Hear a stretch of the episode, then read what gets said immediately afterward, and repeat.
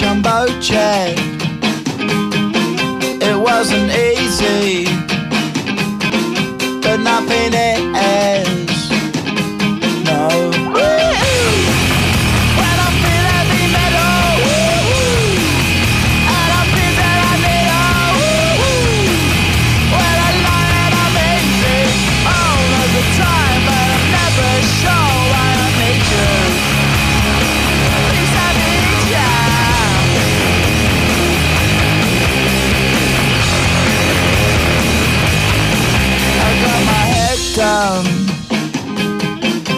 When I was young,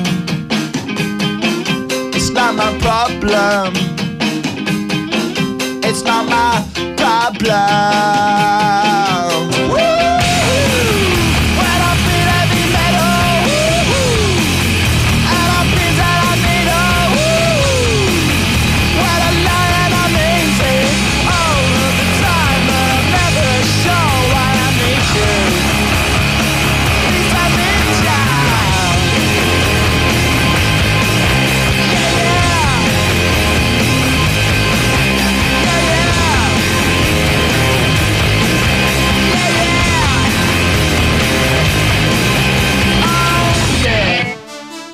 Χαίρετε. Καλό απόγευμα σε όλες, καλό απόγευμα σε όλους. Είστε συντονισμένοι πάντα στο Big Win Sport εφ εμ ενενήντα τέσσερα κόμμα έξι. Εδώ είμαστε.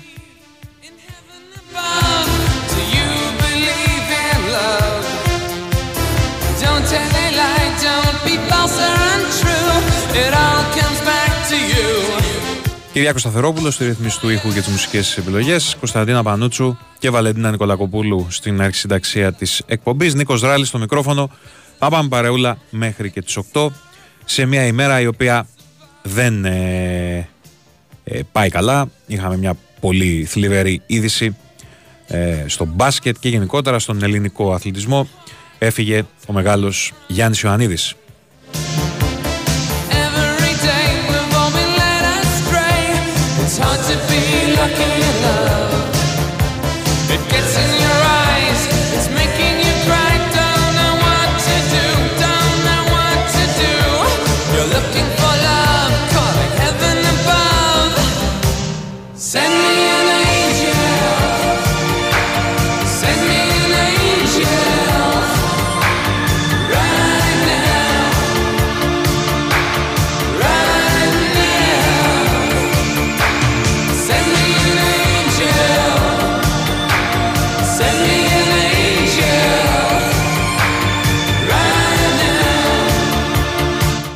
Έχουμε ήδη πολλές δηλώσεις από ανθρώπους του αθλητισμού που έζησαν τον Γιάννη Ιωαννίδη. Έχει κάνει δήλωση και ο Γκάλης, έχει, κάνει, ε, έχει βγάλει μια ανακοίνωση ο Άρης, μια συγκλονιστική ανακοίνωση ε, που μεταξύ άλλων λέει «Πού πας ξανθέ, πού πας ξανθέ, εσύ που έκανες τον Άρη αυτοκράτορα, ανίκητο, πώς να καλύψουμε τέτοιο γενό, πού πας Γιάννη Ιωαννίδη». Έμελε εντωμεταξύ ε, την ημέρα που ο Γιάννης Ιωαννίδης έφυγε από τη ζωή να παίζει και ο Άρης στο μπάσκετ. Σήμερα ο Άρης ε, ρίχνεται στη μάχη του Eurocup. Στις οκτώ αντιμετωπίζει την Γκραν Κανάρια στο, στη Θεσσαλονίκη.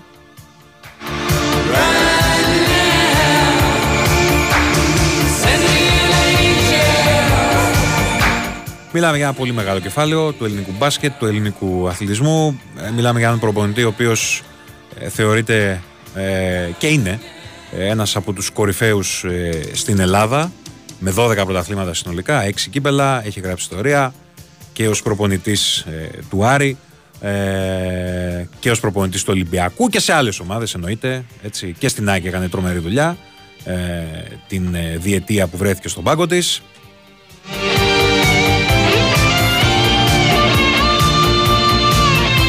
Λοιπόν, και μιας και σας έλεγα ότι ήδη σιγά σιγά έχουν αρχίσει όλοι να κάνουν δηλώσεις, να βγάζουν ανακοινώσεις. Εγώ δίπλα με τον Νίκο Ζέρβα έχουμε ανακοίνωση και του Ολυμπιακού. Γεια σου, Νίκο. Χαίρετε, να έχει και ο Νίκος Γκάλης και η ΚΑΕ Άρης συγκινητική ανακοίνωση. Ο Εσάκη έχει πει ότι θα τηρηθεί ενός λεπτού σιγής.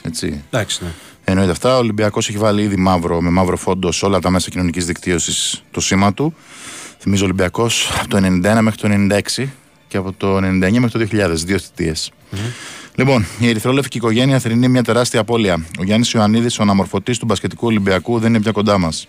Ο σπουδαίος προπονητής που λατρεύτηκε από τους φίλους της ομάδας μας ως ολίγη και έχει αφήσει ανεξίτελο το σημάδι στο ελληνικό μπάσκετ, άφησε σήμερα την τελευταία του πνοή σε ηλικία εβδομήντα οκτώ ετών. Ο Ξανθός, όπως τον αποκαλούσαν, γεννήθηκε στη Θεσσαλονίκη στις είκοσι έξι Φεβρουαρίου και η μεγάλη του αδυναμία μετά την κόρη του ήταν η πορτοκαλί μπάλα. Ξεκίνησε ως παίκτης του Άρη, ακολουθεί ένα βιογραφικό με αυτές τους τίτλους που έχει κερδίσει με τον Άρη, έτσι, δώδεκα πρωταθλήματα συνολικά, πέντε κύπελα. Τρία Final Four Ευρωλίγκας με τον Άρη. Το χίλια εννιακόσια ενενήντα ένα είπε το μεγάλο ναι στην πρόταση του Ολυμπιακού με ακόμη στο λιμάνι και άρχισε να χτίζει την αυτοκρατορία των Ερυθρόλευκων. Με την ομάδα μας κατέκτησε τέσσερα πρωταθλήματα Ελλάδας και ένα κύπελο, ενώ την οδήγησε σε δύο Final Four. Από τις εκλογές του δύο χιλιάδες τέσσερα μέχρι τις εκλογές του Ιανουαρίου του δύο χιλιάδες δεκαπέντε κατήχε θέση βουλευτής στην εκλογική περιφέρεια Πρώτης Θεσσαλονίκης με το κόμμα της Νέας Δημοκρατίας. Διατέλεσε υφυπουργός αθλητισμού, έχει ένα πολύ ε, αναλυτικό βιογραφικό του Γιάννη Ιωαννίδη και η ανακοίνωση του Ολυμπιακού καταλήγει ως εξής, χρησιμοποιώντας ένα πολύ γνωστό σύνθημα των φίλων του Ολυμπιακού εκείνη την περίοδο. Και όταν έρθει η στιγμή να αφήσει το λιμάνι, θα σε αγαπάμε μια ζωή, Ιωαννίδη Γιάννη, του τραγουδούσαν οι φίλοι του Ολυμπιακού. Πλέον θα σε αγαπάμε ως την ενότητα coach. Καλό ταξίδι. Αυτή είναι η ανακοίνωση του Ολυμπιακού. Μάλιστα. Για τον προπονητή που πραγματικά. Είναι μια. Ξαναβάλες στο χάρτη. Ναι, Ολυμπιακός, ναι, ναι. Στο μπάσκετ, μια, έτσι, να... μια είδηση που, που σίγουρα, ειδικά στους παλαιότερους και σε ανθρώπους που αγαπούν τον, τον Ολυμπιακό mm-hmm. και δει τον μπασκετικό Ολυμπιακό. Ναι, ναι. Είναι μια. μια Τέριαξε πολύ. Τέριαξε ναι. πολύ. Ενώ ήταν ναι. γέννημα θρέμα παιδί του Άρη, έτσι, κακά ναι, τα ψέματα. Βέβαια, βέβαια.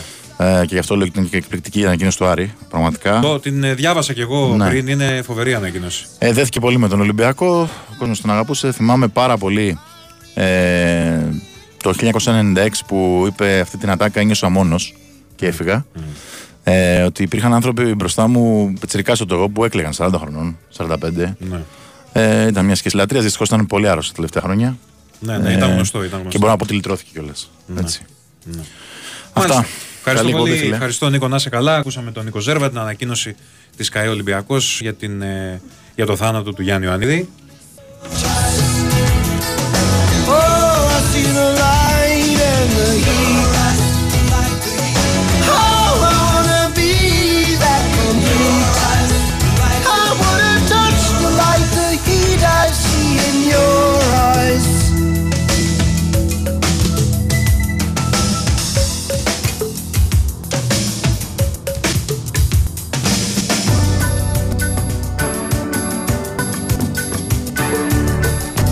Πριν από τέσσερα λεπτά έκανε ποστάρισμα και η ΠΑΕ Ολυμπιακός. Ε, αναφέρει ο Ολυμπιακός. Με το ταλέντο σου, το πάθος σου, την προσωπικότητά σου, την αφοσίωση και τη σκληρή δουλειά σου ως προπονητής, άλλαξες την ιστορία του ελληνικού μπάσκετ. Η τεράστια προσφορά στον Ολυμπιακό και τον ελληνικό αθλητισμό δεν θα ξεχαστεί ποτέ. Σε ευχαριστούμε για όλα και θα σε θυμόμαστε για πάντα. Τα ειλικρινά μας συλληπιτήρια στην οικογένεια και τους οικείους του Γιάννη Ιωαννίδη.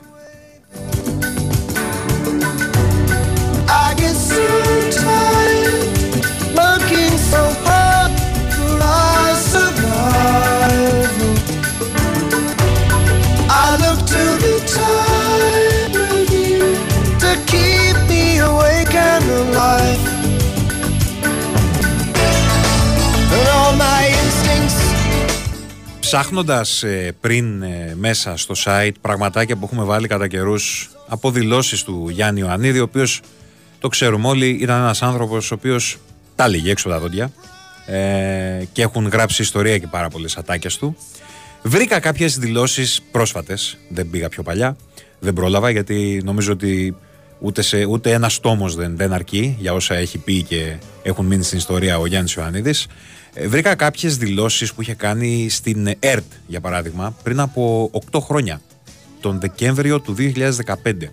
Είχε πει τότε ο Γιάννης Ιωαννίδης, τονίζοντας μάλιστα ότι εδώ με καλέσατε για να πούμε αλήθειες και θα πούμε αλήθειες, ότι τα λεφτά από τις διαμάχες με τον Κόκαλη μου τα έδωσαν οι Αγγελόπουλοι, κέρδισα δύο φορές στα δικαστήρια πέντε μηδέν και πέντε μηδέν και τελικά τα χρήματά μου τα έδωσαν τα αδέρφια, είπαμε θα λέμε αλήθειες. Και αποκάλυψε μάλιστα τότε ο Ιωαννίδης και κάτι άλλο, ότι θα μπορούσε πέρα από τους πάγκους του Άρη, του Ολυμπιακού και της ΑΕΚ να έχει περάσει και από τον πάγκο του Παναθηναϊκού. Είπε, ναι ήταν γνωστό, απλά το, το υπενθύμησε σε αυτή τη συνέντευξή του, μία από τις τελευταίες που είχε δώσει το δύο χιλιάδες δεκαπέντε. Ο Παναθηναϊκός είπε προσπάθησε να με πάρει τρεις φορές, ήρθαν οι Γιαννακόπουλοι σπίτι μου, αλλά δεν είναι τα πάντα πώς θα οικονομήσεις. Εγώ είπα ότι αφού ήμουν στον Άρη δεν θα πάω στον ΠΑΟΚ ποτέ. Το ίδιο και με τον Ολυμπιακό, δεν είσαι με την ομάδα. Υπάρχουν παιδιά που μεγαλώνουν μαζί σου, δεν μπορείς να τα προδώσεις. Προσπάθησε να με πάρει και πριν έρθει ο Ολυμπιακός στην αρχή και το χίλια εννιακόσια ενενήντα τέσσερα με πήρε ο Μπαλτάκος και μου είπε ότι αν δεν ανανεώσει, σε θέλουμε. Και μετά πριν επιστρέψει στον Ολυμπιακό, ήρθαν οι Γιαννακόπουλοι σπίτι μου το ενενήντα εννιά όταν πήρε ο Σούμποτ στο πρωτάθλημα στο ΣΕΦ, αλλά δεν υπήρχε περίπτωση να το κάνω αυτό.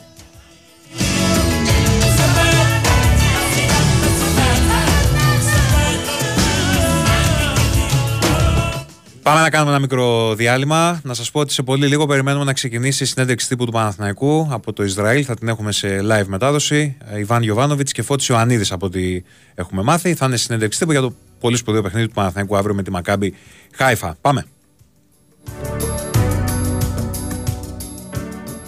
Big Win Sport εφ εμ ενενήντα τέσσερα κόμμα έξι. Νέος! Παρουσιάσου! Παντάρος Ιωάννης Θεόδωρος! Ζητώ άδεια για την επόμενη εβδομάδα! Ρε ψαρούκλα! Ακόμα δεν ήρθες και ζητάς και δώρα! Μάλιστα κύριε δίκητα! Άμα θες δώρα με το καλημέρα, να πας στο Μπέτσοπ! Μετέβολη! Στο Μπέτσοπ οι νέοι έχουν την τιμητική τους. Δυνατή προσφορά γνωριμίας με τριπλό δώρο έκπληξη. Εδώ, στο Μπέτσοπ, στο παιχνίδι όλων των παιχνιδιών. Ρυθμιστή σε ΕΕΠ. Συμμετοχή για άτομα άνω των είκοσι ενός ετών. Παίξε υπεύθυνα. Ισχύουν όροι και προϋποθέσεις. Big Win Sport εφ εμ ενενήντα τέσσερα κόμμα έξι.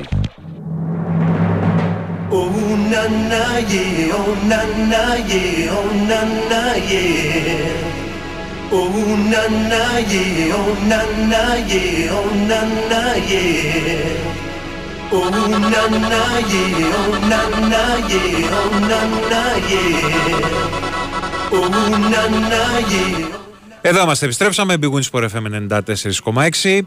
ε, Μπορούμε να πάμε στο, στο Ισραήλ, στον Διονύση Δεσίλα. Πάμε, συνέντευξη τύπου ε, Παναθηναϊκού για το παιχνίδι με τη Μακάμπι Χάιφα. Καλησπέρα. Ερωτήσεις παρακαλώ. אז בוא נשאל את השחקן, אני אשאל ואתה תתרגם? אם אתה רוצה. אוקיי. טוב, קודם כל מה הוא יודע באמת על מכבי חיפה? אני מניח שעברו עליהם בווידאו, איך הם התרשמו מהקבוצה. Η ερώτηση είναι τι ξέρετε για την Μακάμπι Χάιφα, είδατε βίντεο και ποια είναι η εντύπωση που αποκομίσατε από τη συγκεκριμένη ομάδα. Ε, γνωρίζουμε ότι είναι μια μεγάλη ομάδα στο Ισραήλ, ένας σύλλογος με πολλές επιτυχίες και πολύ καλές πορείες στην Ευρώπη. Ε, είναι, είναι μια ομάδα αρκετά σοβαρή, με πολύ καλό ρυθμό στο παιχνίδι της. Ε, αλλά εμείς δεν είναι μια ομάδα που φοβόμαστε και είμαστε έτοιμοι να την αντιμετωπίσουμε. Έχουμε κάθε όπλο που χρειάζεται και είναι, θα είναι ένα πολύ όμορφο παιχνίδι. אנחנו יודעים שזאת קבוצה חשובה, זאת אחת מהקבוצות הטובות ביותר בישראל, ושיש לה גם הרבה, הרבה ניצחונות גם באירופה, היא קבוצה רצינית, יש לה גם את האפשרות לשחק עם, קש, עם קצב טוב, אנחנו כמובן לא מפחדים, יש לנו את הנשק שצריך, ואני מקווה שמחר נשחק משחק יפה. άλλη ερώτηση. עוד שאלה. Ο Γιάννης Αμπουτζάκης. Φώτη, καλησπέρα. Ε, και καλή επιτυχία για αύριο. Αισθάνεστε ότι το αυριανό παιχνίδι, σε περίπτωση νίκης του Παναθηναϊκού, φέρνει την Μακάμπι έξι βαθμούς μακριά. Ε, αισθάνεστε πως είναι μια ευκαιρία αυτή, ε, γιατί μπορεί να βρισκόμαστε στη δεύτερη αγωνιστική, αλλά έξι βαθμοί διαφοράς είναι έξι βαθμοί. Ε, να έχει ο Παναθηναϊκός σε, σε ένα μεγάλο βαθμό εξασφαλίσει μίνιμουμ την τρίτη θέση και από εκεί και πέρα να δει τι παραπάνω μπορεί να πετύχει. Εγώ θέλω να πω ευχαριστώ για την τύχη. Λέω, אני אבקש שהוא יקבל את התשובה ואחר כך אני אתרגם את הכל, גם את השאלה וגם את התשובה. Δεν έχουμε στον συγκεκριμένο όμιλο με στόχο την τρίτη θέση ή κάτι συγκεκριμένο. Βλέπουμε το παιχνίδι, κάθε παιχνίδι ξεχωριστά. Γνωρίζουμε ότι είναι ένα πολύ σημαντικό παιχνίδι και είναι και το πρώτο εκτός έδρας στην Ευρώπη. Ε, επίσης ξέρουμε ότι αν το κερδίσουμε αποκτάμε ένα πλεονέκτημα και ήδη, ήδη έχοντας κερδίσει το πρώτο παιχνίδι με τη Βιγιαρεάλ, ε, αλλά στο κεφάλι μας όλο το παιχτών νομίζω και του staff είναι να βλέπουμε κάθε παιχνίδι ξεχωριστά και τρεις πόντοι θα είναι εννοείται ένα πολύ σημαντικό βήμα. השאלה הייתה אם מחר אתם הולכים לנצח את מכבי, אז מכבי תהיה בהפרש של כשישה נקודות. אז ככה פנתניקוס יהיה במקום השלישי. מה דעתך? אז התשובה היא, המטרה שלנו זה לא להגיע למקום השלישי, אלא אנחנו רוצים לנצח, זה יתרון שלנו, ואחרי ויריאל אנחנו רוצים לעשות אותו הדבר. אנחנו רואים כל משחק כמשחק נפרד, וכמובן אנחנו מסתכלים איך להגיע ולקבל את שלושת הנקודות. אפשר לשאול בעברית, הבנתי שזה פוטס יואנידיס, אם אני לא טועה, נכון? אתה לא טועה. אתה לא טועה, אז... הוא הבקיע נגד הצרפתים אחד אפס, זה הוא הבקיע, אם אני גם לא טועה. הוא דיבר בתשובה לחבר שלי, והוא אמר שיש להם את הנשק לנצח את מכבי חיפה, אם אני גם לא טועה. האם הוא הנשק? Είσαι ο Φώτης Ιωαννίδης, θυμάμαι ότι είσαι εσύ που σκόραρες εναντίον των Γάλλων το γκολ, το ένα μηδέν, και είπες στην απάντησή σου ότι η ομάδα έχει τα όπλα για να μπορέσει να αντιμετωπίσει τον αυριανό αντίπαλο. Η ερώτησή μου είναι, εσύ είσαι το όπλο? Ωραία ερώτηση. Ε, σίγουρα είμαι κι εγώ ένας παίκτης που μπορεί να βοηθήσει την ομάδα, αυτός είναι ο στόχος μου, ε, να είμαι ένα όπλο κι εγώ στο, στα χέρια του προπονητή. Θεωρώ ότι έχω όλες τις ε, δυνατότητες και ε, να μπορώ να βοηθήσω την ομάδα αύριο να κερδίσει το παιχνίδι. Τώρα, αν αυτό αποκαλύφθηκα σαν ό, όπλο, όχι, αλλά εντάξει. ε, α... Σλιχά.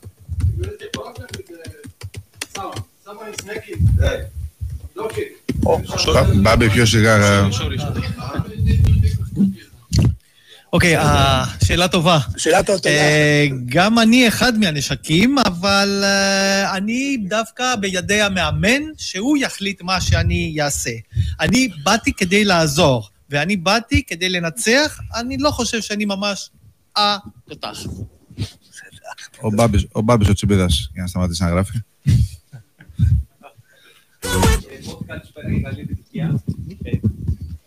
Πόσο εύκολο είναι μετά από τρία παιχνίδια πρωταθλήματος, τα δύο ντέρμπι με ένταση, να αφήσετε πίσω τώρα το πρωτάθλημα και να επικεντρωθείτε στο μάτς της Ευρώπης?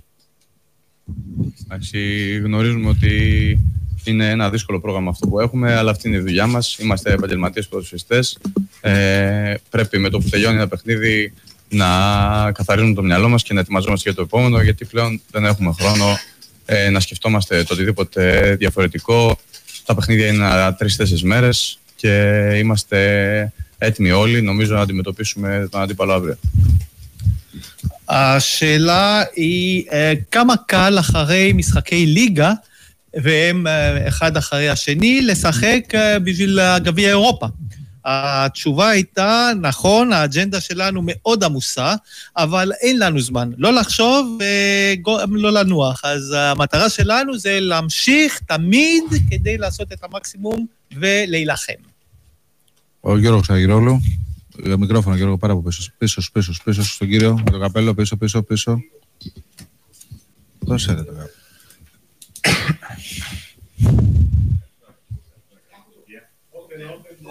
Άνοιξε. Φώτη και coach και γραφείο τύπου και Γκέλ, καλησπέρα και καλή επιτυχία να έχουμε αύριο.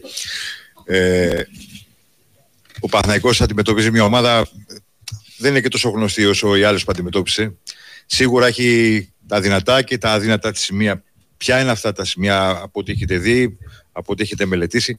Ε, τι πρέπει να προσέξει ιδιαίτερα, με λίγα λόγια, προκειμένου να καταφέρει να γυρίσει στην Αθήνα με ένα θετικό αποτέλεσμα?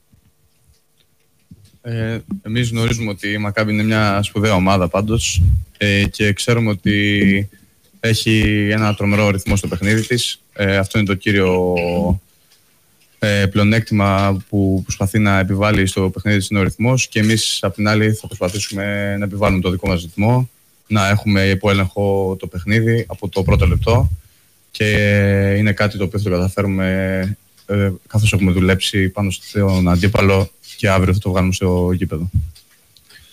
השאלה הייתה, הפנתניקוס משחק מחר נגד קבוצה לא כל כך מפורסמת.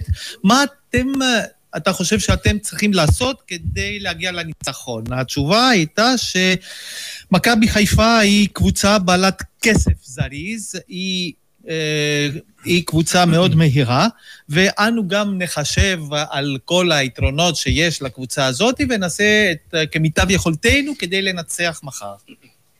Ο Άρης ο Γάτας. Ε, καλησπέρα. Ο συνάδελφος μίλησε ότι είσαι ένα όπλο για την ομάδα του Παναθηναϊκού. Στην Ελλάδα λέμε ότι τα όπλα για να τα χρησιμοποιείς πρέπει να έχεις ψυχή και καρδιά και να μπορείς να τη βγάλεις. Την ψυχή και την καρδιά για να είσαι έτοιμος να μπεις στο γήπεδο. Γνωρίζουν όλοι πια, θέλω μια προσωπική ερώτηση για την εικόνα την οποία έχεις βγάλει αυτή τη χρονιά κυρίως και στα μάτς με τη Βιγιαρεάλ και στο παιχνίδι με τη Μαρσέη.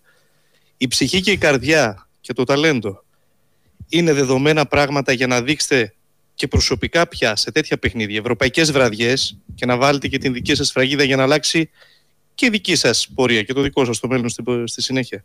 Ευχαριστώ πολύ. Ε, θε, θεωρώ ότι είναι πολύ σημαντικό αυτό που είπατε, γιατί χωρίς ε, την ψυχή, την καρδιά, το πάθος σε ένα παιχνίδι, όσο ταλέντο και να έχεις, δεν μπορείς να, ε, να το βγάλεις μέσα στο γήπεδο. Ε, και εννοείται ότι μαζί με τις επιτυχίες της ομάδας, γιατί μέσα από την ομάδα ο κάθε παίχτης ξεχωριστά αναδεικνύεται και αυτός είναι και ο στόχος, να βοηθήσουμε πρώτα απ' όλα την ομάδα. Ε, όλοι οι παίχτες έχουν στο μυαλό τους πρώτα την ομάδα και μετά τον ε, εαυτό τους, ε, γιατί μέσα από την ομάδα θα μπορέσουμε και εμείς να ανέβουμε επίπεδο, όπως το κάνουμε νομίζω χρόνο με το χρόνο. Ασέλα. ידידנו אמר שאתה נשק, אבל הנשק לפי דעתי צריך גם לב וגם נשמה. וראינו אותך במרסיי וגם נגד ויאריאל לשחק ממש עם לב ועם נשמה. אז uh, אתה חושב שהדברים האלה עוזרים כדי להזיז, כדי לזוז, כדי לשנות דברים? הש, התשובה, uh, בלי לב ובלי נש, נשמה אי אפשר uh, לעזור אחד את השני. אנחנו קבוצה. כל, כל שחקן קודם כל חושב על הקבוצה שלו ואחר כך על הפרט. אנחנו מתפקדים כולנו בתור קבוצה ואנחנו כולנו נלחמים. מכבי חיפה כקבוצה היא כן מוכרת, כי היא ניצחה שנה שעברה את אולימפיאקוס חמש אחת, רק תזכיר לפה לידידנו, ואיך הוא מרגיש כשחקן וגם כ... גם התשובה, השאלה מופנית למאמן, איך הם מרגישים להגיע לישראל אחרי שראו את הקבוצה היוונית מלפני שנה? Η ερώτηση είναι ότι καταρχήν είναι μια γνωστή, μια δημοφιλής ομάδα, η οποία μην ξεχνάμε ότι είχε κερδίσει τέσσερα πέντε τον Ολυμπιακό στην Ελλάδα. Αλλά φαντάζομαι θα την είδες τότε. Πώς αισθάνεστε με την σημερινή εικόνα αυτής της ομάδας συγκριτικά με αυτό που είχατε δει πριν από ένα χρόνο? Ε, η αλήθεια είναι ότι είχα κι εγώ δει ε, τα παιχνίδια τότε. Ε, γνωρίζουμε ότι έχω ξαναπεί ότι είναι μια μεγάλη ομάδα στο Ισραήλ και, και στις ευρωπαϊκές διοργανώσεις. Ε, ξέρουμε ε, ότι είναι ένας αντίπαλος ε, υψηλής δυναμικότητας και έχουμε, έχουμε στο μυαλό μας ότι δεν θα είναι τίποτα εύκολο, εννοείται. Μόνο εμείς μπορούμε να το κάνουμε εύκολο και αυτός είναι ο στόχος μας. Ε, δεν μας ενδιαφέρει, ενδιαφέρει βέβαια ιδιαίτερα τα παιχνίδια τα προηγούμενα με τις ε, άλλες ομάδες. Εμείς είμαστε ανυπόμενοι να παίξουμε αύριο και ο στόχος μας είναι μόνο ένας, να κερδίσουμε το παιχνίδι.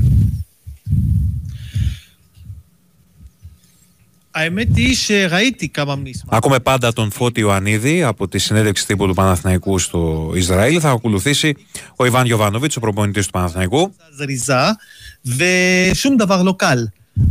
מה ש...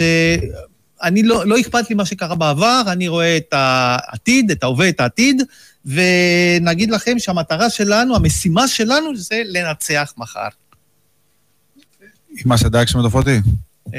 גמרנו עם השחקן, אתם לא צריכים אותו יותר. אלה פילוסופותי, בואו נשא, על סנאיקה יש. אני לא, לא אכפת לי מה שקרה בעבר, אני רואה את העתיד, את ההווה, את העתיד, ונגיד לכם שהמטרה שלנו, המשימה שלנו, זה לנצח מחר. עם הסדק שמדופותי? גמרנו עם השחקן, אתם לא צריכים אותו יותר. אלה פילוסופותי, בואו נשא, על סנאיקה יש. Ξεκινάμε ρωτήσεις στον προπονητή του Παναθηναϊκού, Κώστας Μανολιδάκης. σε Λότλα με Αμέν.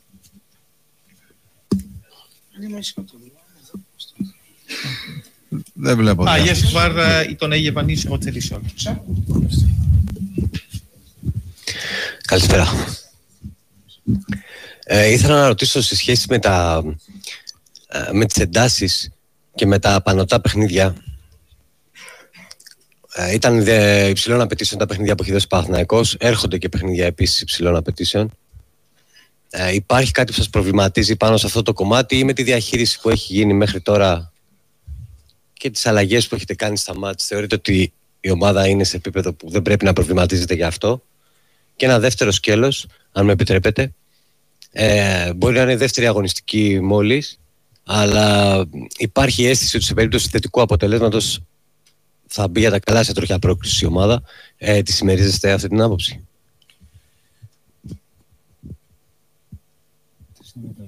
Μετά, μετά, μετά. μετά. Okay. Ε, σίγουρα ε, προερχόμαστε. Τα ευρωπαϊκά παιχνίδια σίγουρα είναι παιχνίδια που έχουν υψηλότερες εντάσεις από το ελληνικό πρωτάθλημα. Όμως ε, είχαμε και τα δύο ντέρμπι στο ελληνικό πρωτάθλημα που ουσιαστικά αυξήθηκε ο αριθμός παιχνιδιών με πιο υψηλή ένταση από, τα, από το συνηθισμένο. Ε, είναι λογικό. Μέχρι τώρα ανταποκρινόμασταν καλά όσον αφορά τις απαιτήσεις των uh, παιχνιδιών και των εντάσεων. Ελπίζω να συνεχιστεί και αυτά τα δύο παιχνίδια, παρότι συνήθως ως προς το τέλος μιας σειράς παιχνιδιών υπάρχει και μια κούραση που συσσωρεύεται. Ε, όμως ε, νομίζω και η διάθεση και το ευρωπαϊκό παιχνίδι έτσι κι αλλιώς σε αναγκάζει να, να πας με πολύ πιο υψηλούς ρυθμούς. Μέχρι τώρα ανταποκρίθηκαμε και ελπίζω ότι και αύριο να, να συνεχίζουμε να ανταποκριθούμε όσον αφορά τις, εντά, τις εντάσεις του παιχνιδιού. Όσον αφορά το δεύτερο σκέλος ερώτησης, νομίζω περισσότερα αφορά εσάς, που το σκεπτικό είναι κάθε παιχνίδι τι μπορεί να αλλάξει όσον αφορά την εξέλιξη στο γκρουπ. Ε, οι προπονητές συνήθως είναι λίγο, τα έλεγα, πιο συντηρητικοί, γιατί ξέρουν ότι υπάρχουν έξι παιχνίδια, ότι είναι ένα καλό γκρουπ, ένα δυνατό γκρουπ με πολύ καλές ομάδες και όλες οι ομάδες θα θέλουν να διεκδικήσουν την, προ, ε, την πρόκληση στην επόμενη φάση.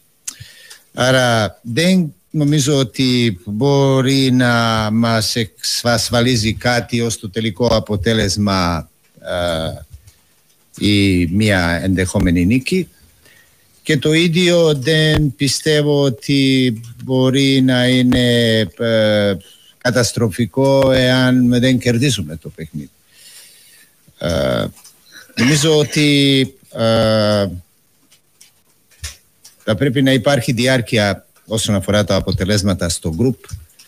Ε, καλή απόδοση πρωτίστως. Κάναμε ένα βήμα καλό στο πρώτο παιχνίδι. Θέλουμε να κάνουμε και στη συνέχεια. Το πρώτο επόμενο είναι αυριανό με την ε, Μακάμπι. Ε, αλλά θα υπάρχουν και μετά πάρα πολύ σημαντικά παιχνίδια. Όπως ξέρετε, έχουμε δύο συνεχόμενα παιχνίδια με Ρεν. Ε, άρα δεν δε είναι τόσο εύκολο κάποιος να δώσει μία απάντηση. Θα δε είναι ιδανικό αποτέλεσμα αν κερδίσουμε, αλλά δεν θα είναι και εύκολο.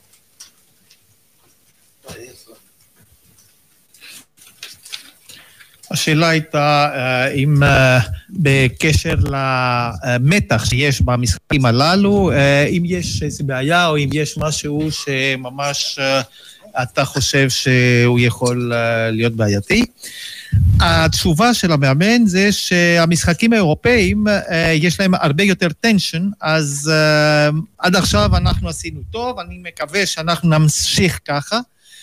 יש עייפות בוודאי, אבל אירופה מכתיבה קצב גבוה יותר, זריז יותר, וגם אנחנו חייבים לעשות מה שאנחנו מוכרחים. הכל תלוי מהתוצאות, אתם יודעים אבל שהמאמנים הם הרבה יותר שגרתיים, ואנחנו יודעים שיש לנו שישה משחקים. אני לא חושב שהניצחון מחר יכתיב את הגורל, וגם אם נפסיד, גם זה לא הולך להכתיב את הגורל. בגרופ כולנו צריכים לשחק בינינו, אנחנו עשינו צעד כבר עם המשחק שעבר, ומחר הם נגד מקאבי עושים את הצעד השני, ואחר כך עם הצרפתים של רן וכולי.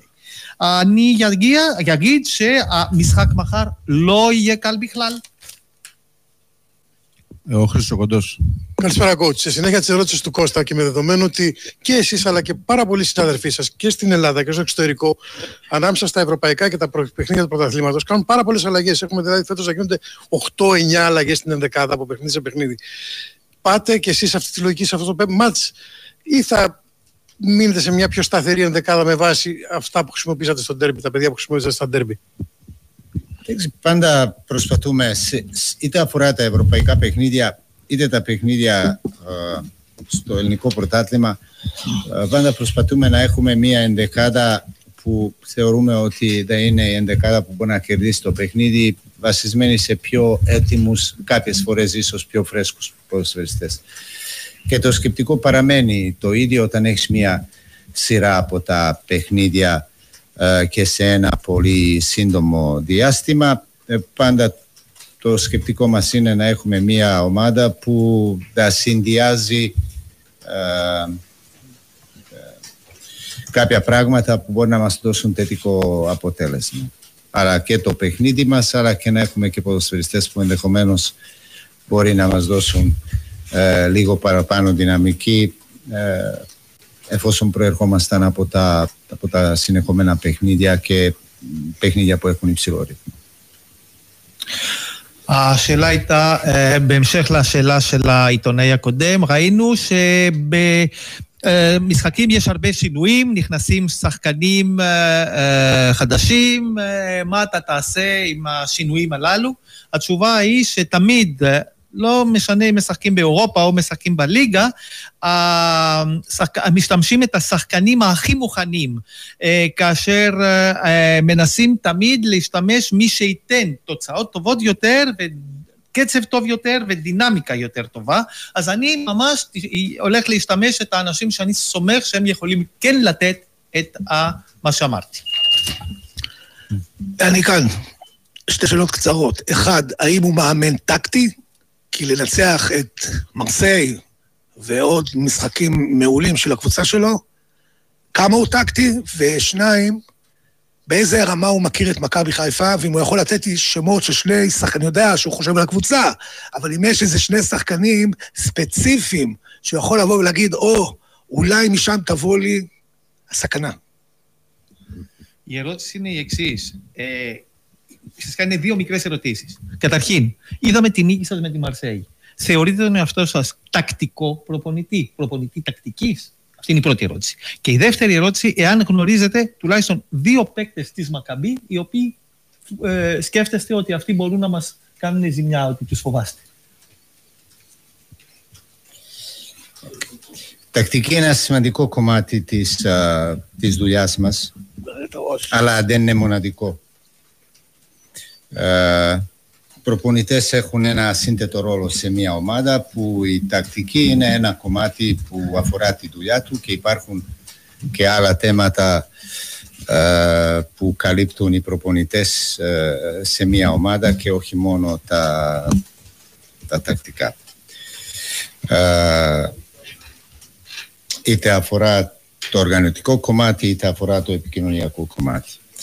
Uh, Δεύτερο, δεύτερη ερώτηση, ε, θεωρώ λίγο ε, αν ξέρω δύο παίκτες ε, της Μακάμπη.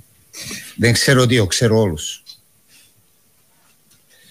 Ε, και, και λόγος που ξέρω όλους τους παίκτες της Μακάμπη είναι ότι είναι μια ομάδα που τη σέβομαι, είναι μεγάλη ομάδα. Τα τελευταία τρία χρόνια παίρνει συνέχεια τα πρωταθλήματα. Στην προηγούμενη αγωνιστική περίοδο ήταν ομάδα που έκανε ένα καταπληκτικό, ε, καταπληκτικά παιχνίδια προκριματικά με Απόλλωνα, με την Ερυθρό Αστέρα, με Ολυμπιακό. Είχε και ένα πολύ καλό όμιλο στο group stage. Είναι μια ομάδα που εξελίσσεται. Και να είναι σίγουρος ο, ο κυρίως ότι δεν ξέρω δύο, ξέρω όλους τους παίκτες της ε, Μακάμπης ε, Χάιφα. Okay, אז uh, התשובות הן כדלקמן. הטקטיקה חשובה במקצוע שלנו, במקצוע של המאמן, אבל זה לא הדבר היחיד. המאמן עושה הרבה מעל והרבה מעבר לזה, זאת אומרת, חוץ מטקטיקה, קשר, תקשורת, גם לדבר עם השחקנים, אז טקטיקה זה, טקטיקה זה חלק אחד. בקשר לשאלה השנייה, אני לא רק יודע שתיים, אלא את כל הקבוצה. וזוהי קבוצה שאני מאוד מכבד, אני ראיתי שהיא מנצחת ומנצחת באליפויות, גם אני ראיתי המשחקים שהיא עשתה בעבר נגד אולימפיאקוס פיראוס, נגד צוורנה זווזדה, אז אני מכיר את כולם. Ο Άρης, ο Γάτας. Ναι, καλησπέρα. Ε, κατά γενική ομολογία ο Παναθηναϊκός παίζει αυτή τη χρονιά το καλύτερο ποδόσφαιρο τα πολλά τελευταία χρόνια. Φαίνεται και στα αποτελέσματα, έχει κερδίσει σε έδρες που και πέρσι αλλά και τα προηγούμενα χρόνια δυσκολεύονταν και έχει κερδίσει εμφαντικά. Ε, είναι χαρακτηριστικό αυτό που συμβαίνει στο τελευταίο μάτς. Έχει είκοσι πέντε τελικές, δώδεκα στην εστία, την αντίπαλη, και παίρνει το αποτέλεσμα στο τελευταίο λεπτό ουσιαστικά. Αυτό είναι ένα στοιχείο το οποίο σας προβληματίζει για τη συνέχεια, με δεδομένο ότι η ομάδα μέσα στον αγωνιστικό χώρο, φαντάζομαι και θα μας πείτε εσείς, βγάζει πράγματα που εσείς τα έχετε δουλέψει, τα έχετε σκεφτεί ή τα έχετε φανταστεί όταν αναλάβατε αυτήν την ομάδα. Γιατί αυτό το κλίμα βγαίνει στον κόσμο προς τα έξω. Είναι θέμα χρόνου ότι όλη αυτή η υπεροχή για το παιχνίδι κατοχής και σε σχέση και με αυτό το αυριανό παιχνίδι θα αρχίσει σιγά σιγά να μετουσιώνεται σε αποτέλεσμα πιο εύκολα σε κάποια πιο δύσκολα μάτς, όπως ήταν με την ΑΕΚ και τον ΠΑΟΚ. Ευχαριστώ. Εντάξει, να σας πω κάτι. Το αποτέλεσμα ενός παιχνιδιού α, έχει πολλούς παράγοντες.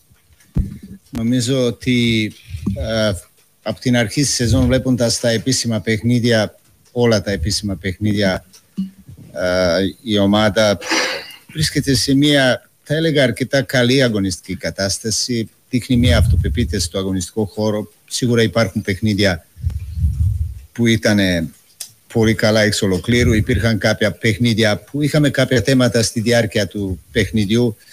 Είναι κάτι, ε, θα έλεγα, είναι κάτι φυσιολογικό. Είναι κάτι φυσιολογικό. Από μας εξαρτάται ε, σε ποιο επίπεδο μπορεί να πάμε την ομάδα όσον αφορά και το παιχνίδι και τα αποτελέσματα. Δεν υπάρχει τίποτα που να εγγυηθεί αυτό το πράγμα. Ε, όμως ε, σίγουρα αν με ρωτάτε μέχρι τώρα ε, αν με ικανοποιεί πώς έχουμε εικόνα στο αγωνιστικό χώρο, θα σας έλεγα ότι με ικανοποιεί, γιατί είμαστε ακόμα αρχές του Οκτωβρίου, έχουμε πάρα πολλούς καινούριους ποδοσφαιριστές που έχουν έρθει την μεταγραφική περίοδο του, του Ιουλίου, ε, όλοι τους χρειάζονται λίγο παραπάνω χρόνο, αλλά τουλάχιστον τα, αυτά τα πρώτα στοιχεία και στα ευρωπαϊκά παιχνίδια αλλά και στο ελληνικό πρωτάθλημα είναι κάτι που μας, που μας ικανοποιεί. Είναι κάτι που μας δείχνει ότι ε, μπορούμε να κάνουμε και πολύ περισσότερα πράγματα όταν ο, αποδεχτούν όλοι στην, στην, στην, στην, στη μεγάλη εικόνα και το ρόλο τους στην ε, ομάδα. Σε λιγάκι θα επιστρέψουμε με τη σύνδεση στο, στο Ισραήλ για τη συνέντευξη τύπου του Ιβάν Γιοβάνοβιτς. Πάμε ξανά. Είναι διαφορετικό σχέση με τα προηγούμενα χρόνια και πολύ πιο έντονες ε, όσον αφορά και τα ευρωπαϊκά παιχνίδια. Ε, έχουμε πολύ μεγαλύτερο ενδιαφέρον από τη σχέση με τα προηγούμενα δύο χρόνια.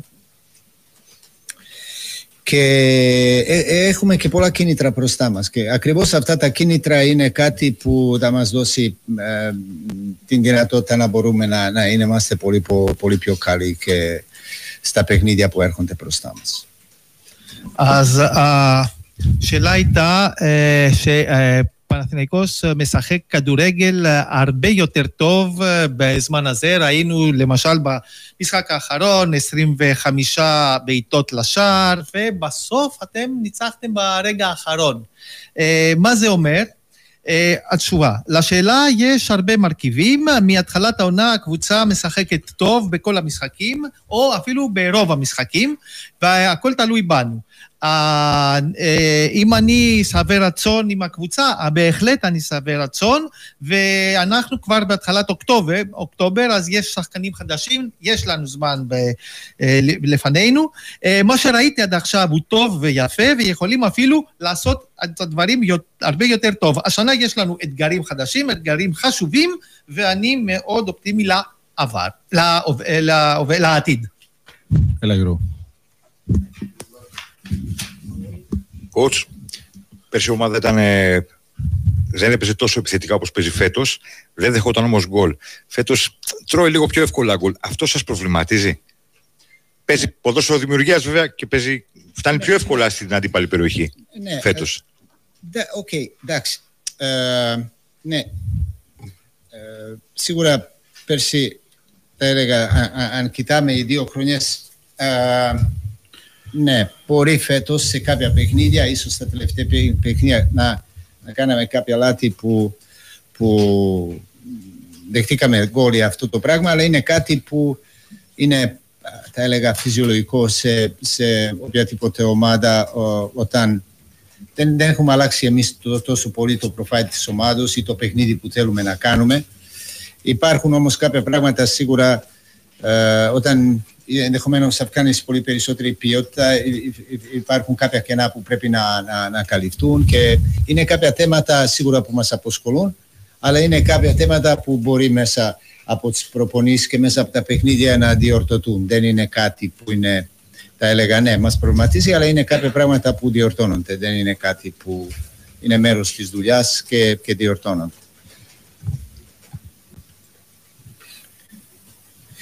השאלה הייתה שבשנה שעברה הקבוצה אולי לא הייתה משחקת כל כך טוב, אבל לא קיבלה הרבה שערים. השנה הקבוצה משחקת יותר טוב, אבל גם מקבלת יותר שערים.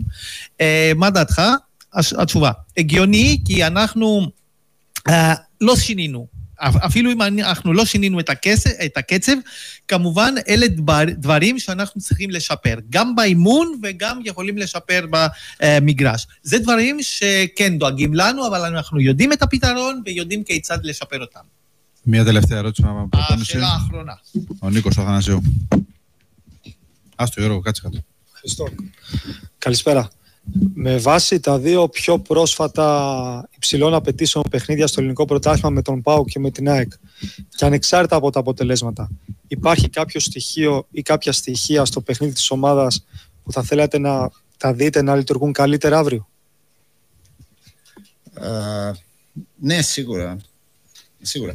Ξέρετε, ε, μέχρι τώρα κάναμε, νομίζω δεκατρία, αν δεν κάνω λάθος, δεκατρία επίσημα παιχνίδια.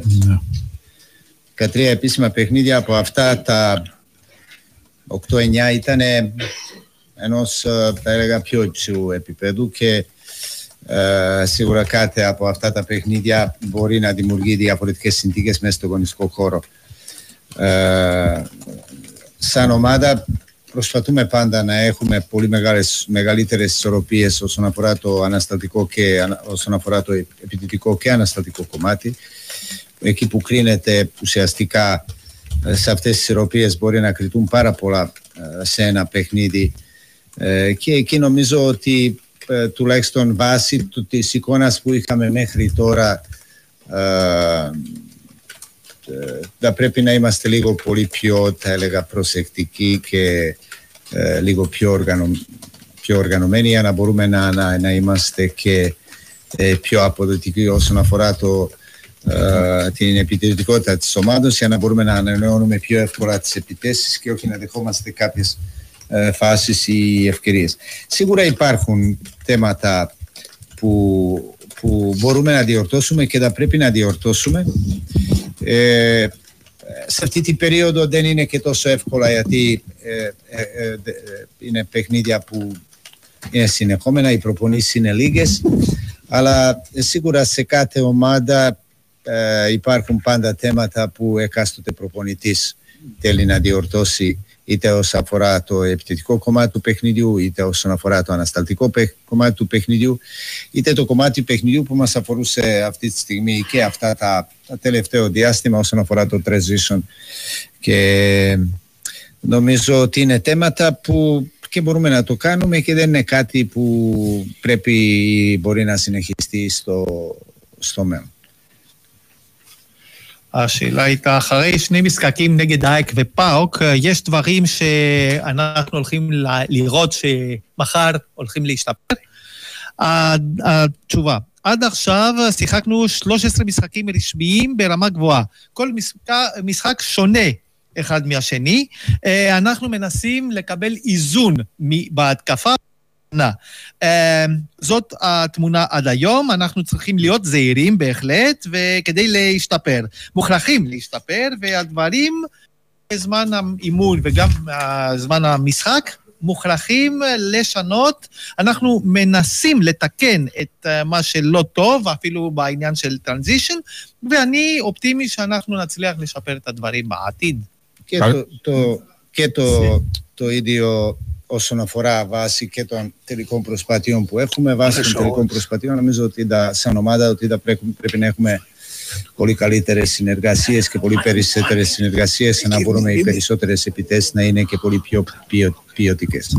ובקשר להפקיע לשער, כמובן אנחנו צריכים לשחק הרבה יותר באופן קבוצתי, עם הרבה יותר שיתוף פעולה, כדי שיהיו לנו תוצאות טובות. Τέλος, Μιγκέλ, έχουμε προπόνηση. Οκ, yes, Lanu Imun. Σειρά κτενά, ψαρά.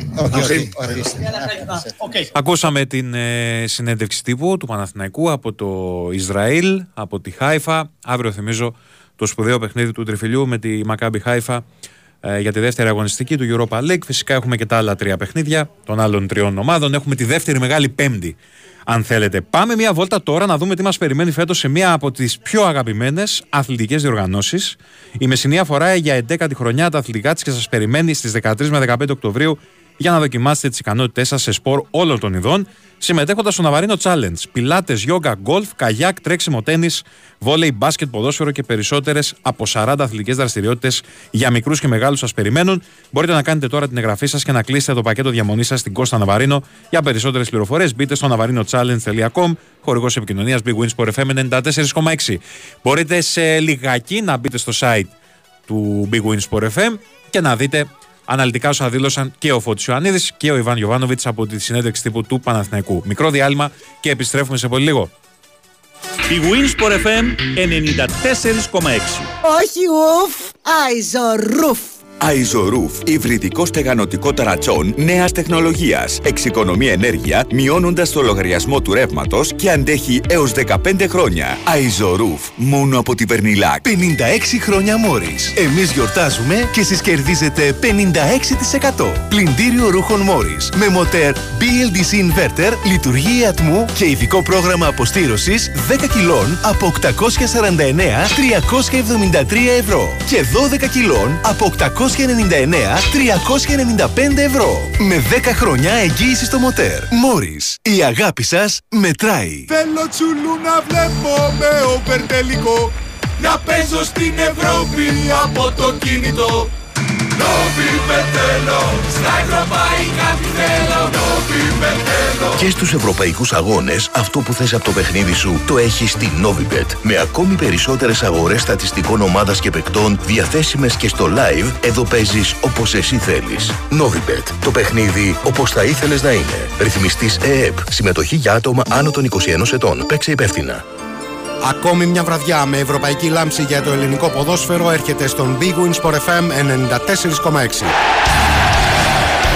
Ζήστε λεπτό προς λεπτό τις προσπάθειες των εκπροσώπων μας με ΑΕΚ, Ολυμπιακό, Παναθηναϊκό και ΠΑΟΚ να ρίχνονται την Πέμπτη στη μάχη της δεύτερης αγωνιστικής των Κυπέλλων Ευρώπης. Για το Europa League στις οκτώ παρά τέταρτο η ΑΕΚ υποδέχεται τον ιστορικό αλλά πληγωμένο Άγιαξ, θέλοντας να διπλασιάσει τις νίκες της στον δεύτερο όμιλο, και την ίδια ώρα για τον πρώτο ο Ολυμπιακός φιλοξενείται από την Μπατς Κατόπολα με στόχο να φύγει από τη Σερβία με τους πρώτους βαθμούς του στη διοργάνωση. Στις δέκα μεταφερόμαστε στη Χάιφα, όπου ο Παναθηναϊκός αντιμετωπίζει τη Μακάμπι αναζητώντας το τρίποντο που θα τον διατηρήσει στην κορυφή του έκτου ομίλου. Σε παράλληλη μετάδοση ακούμε όλα όσα θα συμβούν στην Τούμπα στην αναμέτρηση του ΠΑΟΚ με την Άιντραχτ Φραγκφούρτης για τον έβδομο όμιλο του Conference League. Μετά το τέλος των αγώνων μένουμε συντονισμένοι για τον απόϊχο των μεγάλων μάτς και φυσικά ανοιχτά μικρόφωνα για τους ακροατές. ΑΕΚ Άγιαξ, Μπατς Κατόπολα Ολυμπιακός, Μακάμπι Χάιφα Παναθηναϊκός, ΠΑΟΚ Άιντραχτ Φραγκφούρτης. Την Πέμπτη η καρδιά του ελληνικού ποδοσφαίρου χτυπά στη συχνότητα του Big Win Sport εφ εμ ενενήντα τέσσερα κόμμα έξι. Σε ποια ομάδα είναι προπονητής τώρα ο Άκης Μάντζιος? Εντάξει. Θα αποχωρήσω σε ένδειξη μαρτυρίας, αλήθεια. Δηλαδή, είναι δυνατόν. Πες το. Νομίζω ότι τώρα, δεν, τώρα δεν έχει, το, το, ξέρει, το ξέρει. Έ, πάει να σπάσει. Εγώ πριν, δεν πρέπει να απαντήσω. Πάει να σπάσει τώρα, θα σου πω εγώ. Ναι. Πάει να σπάσει το ρεκόρ του Γιώργου Φυρού. Έτσι. Ρεκόρ επιστροφών στον Άρη. Εντάξει είμαστε. Εντάξει είμαστε. Άρα είμαστε δύο ένα ήδη. Μπήκε το γκολ λοιπόν. Και χωρίς να χρειαστεί να μας βοηθήσει η παρουσιάστρια. Αφού είστε ομάδα. Δεν θέλω να αφήσω κάποιο υπονοούμενο τώρα. Αλλά... Είστε ομάδα. Ναι. Συνεργάζεστε καλά. Δεν θα αφήσει κανένα υπονοούμενο. Δεν το πες ξεκάθαρα. Δεκατιανοί και Λέρες έφτιαξαν τις ομάδες τους και κοντραρίστηκαν σε ένα διασκεδαστικό challenge. Απολαύστε όλη την αναμέτρηση στο sportfm.gr. Τι είμαστε, οι παίχτες μας σε περισσότερα από τρεις χιλιάδες πρακτορία σε όλη την Ελλάδα. Και τι κάνει το πάμε στοίχημα τόσο ξεχωριστό? Η ομαδικό, το ευρωδόσφαιρο. Οι ομάδες και αυτές που τέσουν κάνοντας καμάδες πουκτικές ενεργές. Γιατί τι θες το πάμε μισθή σε συμμετοχή μόνο σε άτομα άνω των δεκαοκτώ. Η Θεσσαλία δοκιμάζεται. Τώρα μπορείς και εσύ να καταθέσεις την προσφορά σου στο τραπεζικό λογαριασμό που θα βρεις στην ιστοσελίδα μας όλοιμαζιμπορούμε.gr με την αιτιολογία Θεσσαλία. Όλοι μαζί μπορούμε. Big Win Sport εφ εμ ενενήντα τέσσερα κόμμα έξι. Εδώ μας επιστρέψαμε. Πάμε κατευθείαν στο Ρέντι, στον Δημήτρη Παπαδήμα. Έχουμε τελικό στο παιχνίδι για το Youth League. Ολυμπιακός ε, Λέτσε. Γεια σου Δημήτρη. Τι έγινε εκεί? Γεια, γεια, καλησπέρα.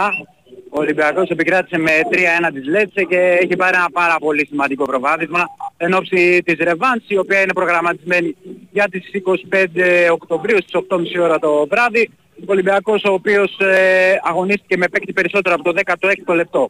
Όταν αποβλήθηκε ο Ζικάνοβιτς για την Λέτσε. Παρ' όλα αυτά οι Ιταλοί έδειξαν πόσο καλή ομάδα είναι. Κατοστάθηκαν πάρα πολύ καλά παρά το αρνητικό τους ε, μειονέκτημα. Ο Ολυμπιακός άνοιξε το σκορ στο εικοστό πρώτο λεπτό με τον ε, Παπακανέλο να κάνει πολύ όμορφη ατομική προσπάθεια για να πλασάρει ιδανικά για το ένα μηδέν. Στο δεύτερο ημίχρονο η Λέτσε αντέδρασε, ήταν πιο επιθετική, ισοφάρισε στο εξηκοστό λεπτό μετά από κόρνερ του Βούλτουραρ και μια κεφαλιά του Πασκαλάου. Ωστόσο ο Ολυμπιακός στο εβδομηκοστό πρώτο λεπτό πήρε εκ νέου το προβάδισμα. Ο Παπακανέλος πολύ δραστήριος σήμερα, νομίζω εμ βι πι ήταν του Ολυμπιακού. Βρήκε με τα κουνάκι τον Αλαπάκη και μετά από διαγώνιο σουτ δεν κατάφερε να σκοράρει καθώς αμυντικός της Λέτσε έδιωξε την μπάλα πάνω στη γραμμή. Ο Χαράλαμπος Κοστούλας βρέθηκε στο σωστό σημείο τη σωστή στιγμή για να κάνει το δύο ένα με προβολή. Το τελικό τρία ένα διαμόρφωσε ο Πνευμονίδης με πολύ ωραίο γυριστό και το εικοστό έκτο λεπτό, δίνοντας αυτό το πολύ σημαντικό προβάδισμα στον Ολυμπιακό, ο οποίος να θυμίσω ότι στον επόμενο γύρο, σε περίπτωση βέβαια που πάρει την πρόκριση, θα αντιμετωπίσει τον νικητή του ζευγαριού Καμπάλα με την Ακαδημία Πούσκας. Αυτές οι δύο ομάδες ήρθαν ένα ένα στο πρώτο δικό τους παιχνίδι. Ωραία. Δημήτρη, σε ευχαριστώ πολύ. Ακούσαμε τον ε, Δημήτρη Παπαδήμα, την ενημέρωση από του Ρέντι, Ολυμπιακός Λέτσε για το Youth League. τρία ένα το τελικό σκορ, σαφέστατο προβάδισμα για τους ερυθρόλευκους εν ώψη της ρεβάνς σε δύο εβδομάδες. Ε, Δύο-τρία πραγματάκια για να φύγουμε ξανά για διάλειμμα και δελτίο αθλητικών ειδήσεων. Πρώτον, η ΚΑΕ Ολυμπιακός, προκειμένου να τιμήσει τη μνήμη του Γιάννη Ιωαννίδη, ε, κατέθεσε αίτημα στην Ευρωλίγα να αγωνιστεί στο ντέρμπι της πρεμιέρας με τον Παναθηναϊκό την Παρασκευή με πένθος στη φανέλα, κάτι το οποίο η Ευρωλίγα ε, το έκανε αποδεκτό. Επίσης, ε, να σας διαβάσω tweet του Κυριάκου Μητσοτάκη. Με θλίψη αποχαιρετώ τον Γιάννη Ιωαννίδη, τον παλαιό βουλευτή και υπουργό της παράταξής μας, αλλά και τον αθλητή και προπονητή που έβαλε τη δική του σφραγίδα στην ιστορία του ελληνικού μπάσκετ. Τα συλληπιτήριά μου στην οικογένειά του είναι το μήνυμα του Πρωθυπουργού. Και ένα πραγματάκι που το είχα σημειώσει, γιατί έχετε, ε, έχετε πάθει όλοι σοκ με τον ε, απίθανο Μιγκέλ Καπουάνο, τον ε, θρυλικό πια μεταφραστή του Παναθηναϊκού, είναι πάρα πολλά χρόνια στην ομάδα, νομίζω σταθερά στο Παναθηναϊκό είναι από το δύο χιλιάδες δέκα. Ξεκίνησε να συνεργάζεται με την ομάδα νωρίτερα, αλλά περιστασιακά και από το δέκα σταθεροποιήθηκε, μονιμοποιήθηκε. Λοιπόν, ο κύριος ε, Μιγγέλ, για να μην ψάχνεστε, μιλάει οκτώ γλώσσες παρακαλώ. Ελληνικά, αγγλικά, ισπανικά, πορτογαλικά, ιταλικά, γαλλικά, ισραηλινά και αραβικά. Αυτά. Είναι σοκαριστικό. Ο τύπος δεν παίζεται, έτσι. Είναι και γλυκύτατος άνθρωπος. Λοιπόν, διαλυματάκι, δελτίο αθλητικών ειδήσεων και...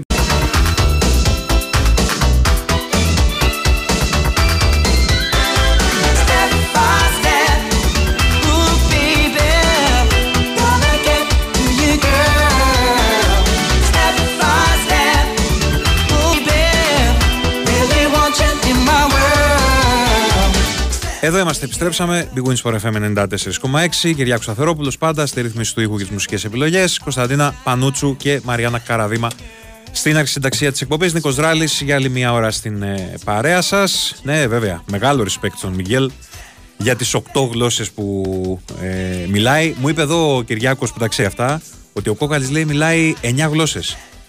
εννιά γλώσσες. Δεν το ήξερα ότι μιλάει τόσες πολλές γλώσσες. Φοβερό. Φίλε Κυριάκο, θεωρώ ότι οι άνθρωποι που μιλάνε πάνω από δύο τρεις γλώσσες πρέπει να έχουν μυαλό ξουράφι. Είναι τρομερά δύσκολο να μιλάς τόσες γλώσσες και καλά.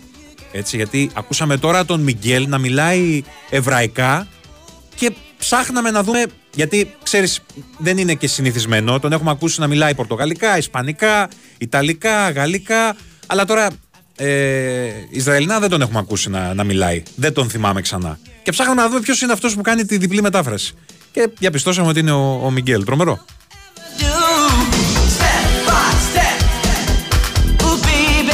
Τι ερώτησαν αυτοί, ρε Νίκο, από το Χολαργό? Το γεγονός λέει ότι ο Γιοβάνοβιτς νοικοκύρεψε την ομάδα, τον καθιστά και τον πλέον κατάλληλο. Ναι. Απάτησες μόνος σου. Απάτησες μόνος σου. Ναι, γιατί δεν. δεν ε... με προβλημάτισες λίγο με την ερώτησή σου. Ναι, προφανώς είναι η απάντηση.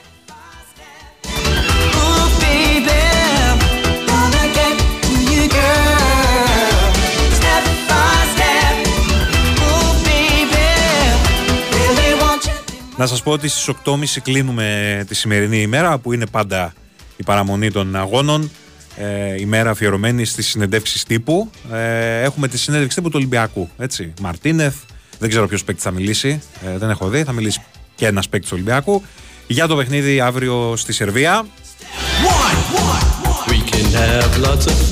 Ο Αλεξανδρόπουλος θα μιλήσει από πλευράς του Ολυμπιακού, πολύ ωραία.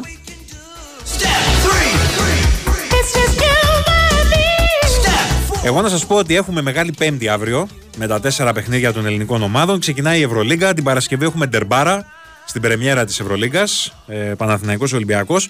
Αλλά να σας πω και κάτι, τι άλλο έχουμε. Τι άλλο έχουμε που ξεκινάει αύριο.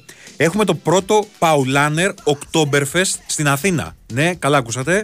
Oktoberfest, το αυθεντικό. Για πρώτη φορά στην Ελλάδα, η Paulaner σε συνεργασία με το Athens Street Food Festival διοργανώνει το περίφημο Oktoberfest, το μεγαλύτερο φεστιβάλ μπύρας στον κόσμο. Θα πραγματοποιηθεί από αύριο πέντε έως ε, Κυριακή οκτώ Οκτωβρίου στο παλιό αμαξοστάσιο του ΟΣΥ στον Γκάζι και θα περιλαμβάνει φυσικά άφθονες Paulaner από την Oktoberfest μέχρι και Vice Non-Alcohol, live μουσικές από τους Wedding Singers και ντι τζέι sets από γνωστούς παραγωγούς, stand-up comedy με Αλέξανδρο Τσουβέλα, γερμανική αυθεντική κουζίνα και πολλά πολλά παιχνίδια. Εκεί θα είμαστε. Την Παρασκευή εγώ εκεί θα είμαι, σε κάποια γωνιά να πίνω μπύρες.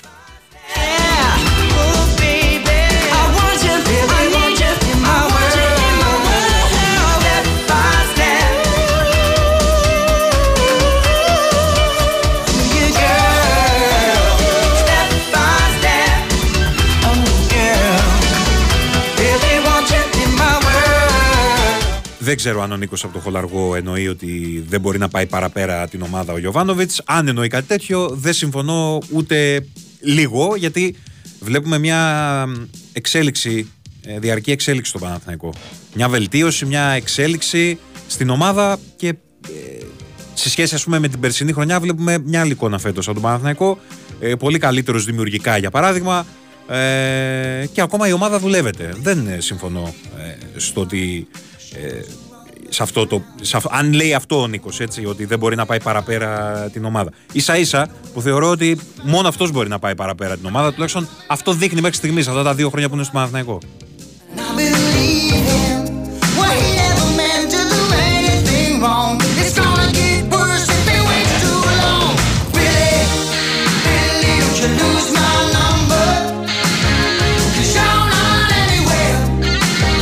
That I can't find you.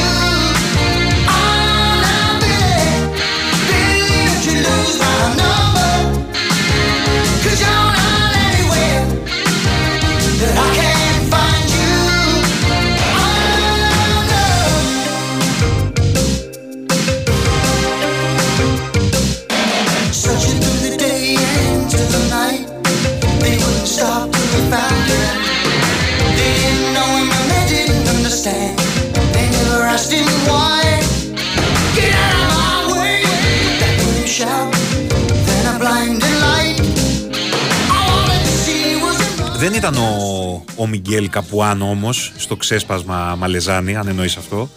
Δεν θυμάμαι τώρα, ήταν μια κυρία, μια μεταφράστρια, η οποία και αυτή, θυμάμαι το σκηνικό, είχε σοκαριστεί με όσα άκουγε από τον ε, αξέχαστο Μαλεζάνη σε εκείνο το δύο δύο με τον Ηρακλή, να θυμίσω, στο Ολυμπιακό Στάδιο της Αθήνας. Λίγο μετά έκανε την εμφάνισή του ο Μιγκέλ Καπουάνο, ε, νομίζω το δύο χιλιάδες πέντε έξι.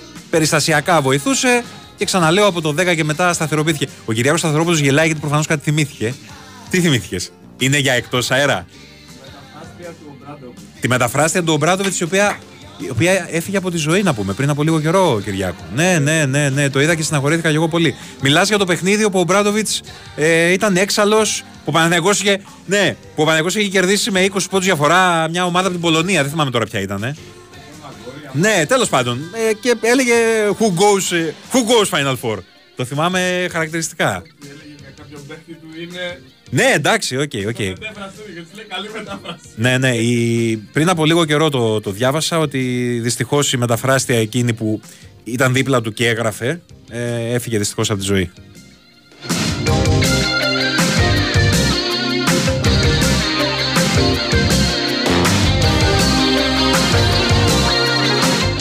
Η Μαρία Τσατσαρώνη ήταν η μεταφράστρια.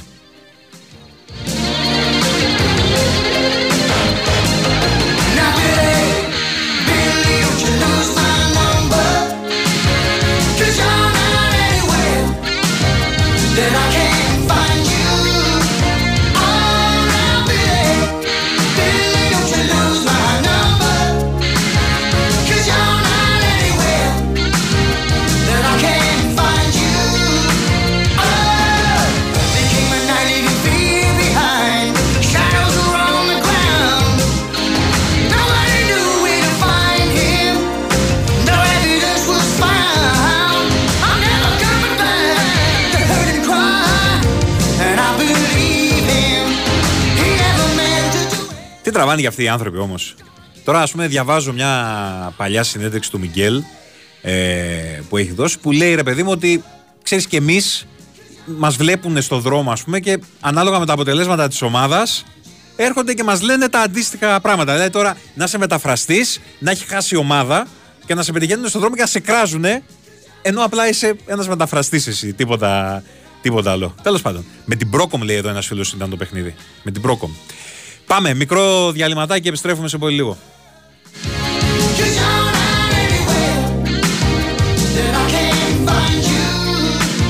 Big Win Sport εφ εμ ενενήντα τέσσερα κόμμα έξι. Νέος, παρουσιάσου! Παντάρος Ιωάννης Θεόδωρος, ζητώ άδεια για την επόμενη εβδομάδα! Ρε ψαρούκλα, ακόμα δεν ήρθες και ζητάς και δώρα! Μάλιστα, κύριε δίκητα! Άμα θες δώρα με το καλημέρα, να πας στο Μπέτσοπ! Μετάβολη! Στο Betshop οι νέοι έχουν την τιμητική τους. Δυνατή προσφορά γνωριμίας με τριπλό δώρο έκπληξη. Εδώ, στο Betshop, στο παιχνίδι όλων των παιχνιδιών. Ρυθμιστή σε ΕΕΠ. Συμμετοχή για άτομα άνω των είκοσι ενός ετών. Παίξε υπεύθυνα. Ισχύουν όροι και προϋποθέσεις. Big Win Sport εφ εμ ενενήντα τέσσερα κόμμα έξι. All of a sudden, the wind starts to blow really strongly. The trees start waving from side to side. She runs. She runs through the graveyard for a shortcut to get home. And all of a sudden, something grabs her. And she turns and she looks. And all she sees is, she sees, she starts to scream.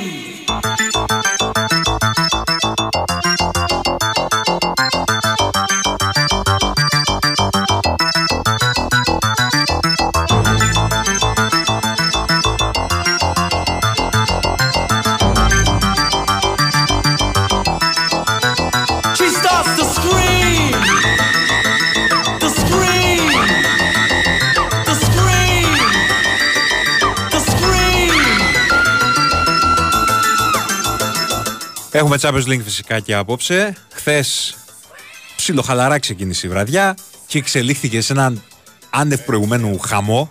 Έχω δηλαδή πάρα πολύ καιρό, δεν θυμάμαι βασικά πότε ήταν η τελευταία φορά που είχαμε τέτοιο πράγμα σε φάση ομίλων, με πέντε ανατροπές στα παιχνίδια, μπαίναν γκολ μαζεμένα μέσα σε μερικά λεπτά σχεδόν σε όλα τα γήπεδα. Κάποια στιγμή, όσοι παίζετε στοίχημα μπορείτε να το επιβεβαιώσετε, εγώ δεν παίζω, ε, κάποια στιγμή μου λέει κάποιος ότι έχουν φραγεί σχεδόν όλα τα παιχνίδια του Champions League, γιατί παντού υπήρχαν ε, γκολ. Μια φοβερή βραδιά με είκοσι οκτώ γκολ. Μακάρι και σήμερα να είναι αντίστοιχη η βραδιά. Έχουμε πολύ ωραία παιχνιδάκια να, να ασχοληθούμε.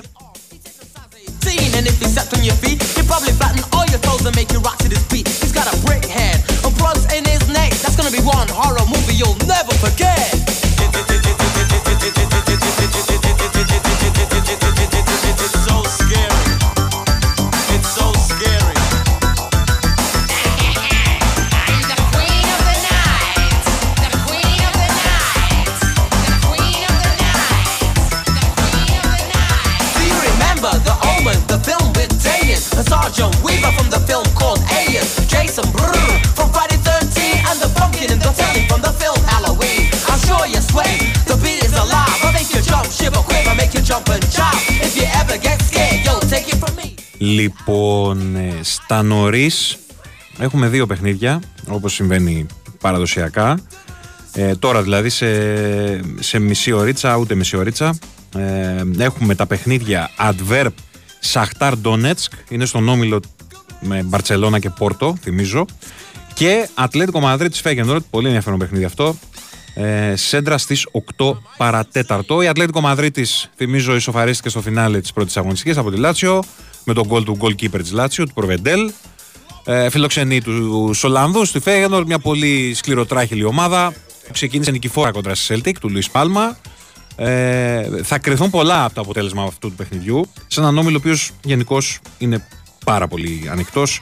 ε, η Celtic βέβαια δεν δείχνει, ε, δεν, δεν έχει, ε, δεν φοβίζει, να το πω έτσι, ίσως είναι και το, το outsider σε αυτόν τον όμιλο και τερματίσει τελικά και στην τελευταία θέση και δεν συνεχίσει δηλαδή στο Europa. ε, αλλά πάλι πολλά θα εξαρτηθούν από το δικό τους παιχνίδι με τη Λάτσιο το βράδυ στις δέκα. Ε, η Feyenoord είναι πρώτη με τρεις βαθμούς, η Λάτσιο και η Ατλέτικο Μαδρίτης έχουν από έναν και η Celtic είναι στην τελευταία θέση του ομίλου με μηδέν.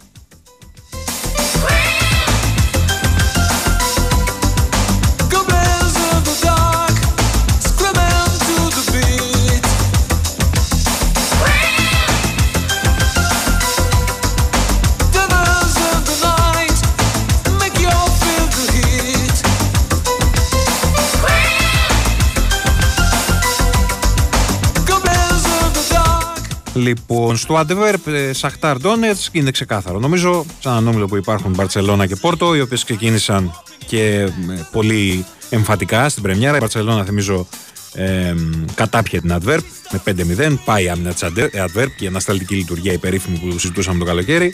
Η Πόρτο ε, νίκησε τρία ένα της Shakhtar Donetsk.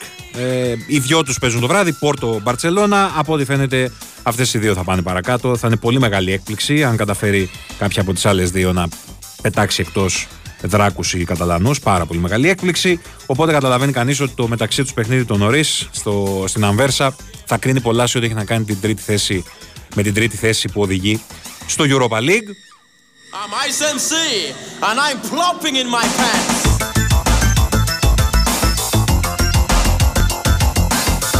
In my pants, flopping in my pants. Έποτε άψογο, η γνώμη είναι Πάρτης, Πάρτης, Πάρτης, Πάρτης, Πάρτης, Πάρτης. The door, the door, close the door.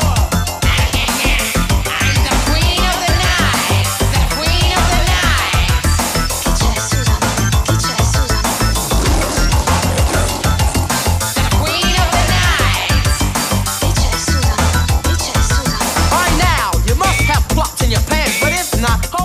Πολύ ενδιαφέρον παιχνίδι θα πω εγώ πριν φτάσουμε στον όμιλο του θανάτου. Ε, είναι και το Λειψία Manchester City, ε, για να πάμε και σε αυτόν τον όμιλο, έβδομος όμιλος. Ε, έχουν κάνει και οι δύο ιδανική πρεμιέρα, κόντρα σε Ερυθρό Αστέρα και Young Boys. Η City ζορίστηκε λίγο από τους Σέρβους που προηγήθηκαν στο Manchester, αλλά μετά ε, ανέτρεψε το σκορ και εύκολα τελικά έφτασε στην νίκη. Ε, Ερυθρός Αστέρας και Young Boys είναι το άλλο παιχνίδι. Το Λειψία Manchester City είναι πολύ ιδιαίτερο μάτς. Είναι το τρίτο, η τρίτη συνάντηση των δύο ομάδων τελευταία τριετία. Κι όμως το είκοσι ένα είκοσι δύο έπαιξαν ξανά στους ομίλους. Η Λειψία μάλιστα έχει κερδίσει τη City εντός έδρας με δύο ένα, ε, σε ένα μάτς αδιάφορο βέβαια βαθμολογικά. για τους Άγγλους. Στην περσινή πορεία προς τον τίτλο η City απέκλεισε στους δεκαέξι τους Σταύρους, επικρατώντας με το απίθανο επτά μηδέν στο Etihad. Ε, βέβαια το πρώτο μας στη Γερμανία είχε έρθει σοπαλό ένα ένα, γενικότερα ζορίζεται στη Γερμανία η City. Ε, η Λειψία, παρά τις απώλειες του Ορμπάν και του Όλμο λόγω τραυματισμών αλλά και τις καλοκαιρινές πωλήσεις κομβικών παικτών, έχει ξεκινήσει πάρα πολύ καλά τη σεζόν. Είναι αίτητη σε επτά σερί μάτς, έξι ένα μηδέν έχει. Ε, το Σάββατο, θυμίζω, έφερε ισοπαλία δύο δύο με την Bayern σε ένα παιχνίδι που προηγήθηκε ε, στο είκοσι έξι. Στο δεύτερο μέρος δεν μπόρεσε να σταματήσει τους Βαβαρούς και στο ενενήντα πέντε παραλίγο να κάνει και το τρία δύο και να πάρει την νίκη. Έμεινε αυτό το δύο δύο. Θυμίζω, στην πρώτη αγωνιστική η γερμανική ομάδα είχε περάσει με τρία ένα από την έδρα της Young Boys και επιβεβαίωσε απλά πως είναι το μεγάλο φαβορί για τη δεύτερη θέση στον συγκεκριμένο όμιλο. Και εδώ θα είναι έκπληξη αν καταφέρει η ελβετική ομάδα ή ο Ερυθρός Αστέρας, που έχει μια δυναμική, την είδαμε αυτή τη δυναμική στην πρεμιέρα, αλλά θα είναι έκπληξη αν μία από τις δύο ε, πάει παρακάτω στο, στο Champions League. Ε, η City τρία ένα, η νίκη κόντρα στον Ερυθρό Αστέρα. Ήταν λίγο μαγική εικόνα το μηδέν ένα του Ερυθρού Αστέρα στο πρώτο σαράντα πέντε λεπτό.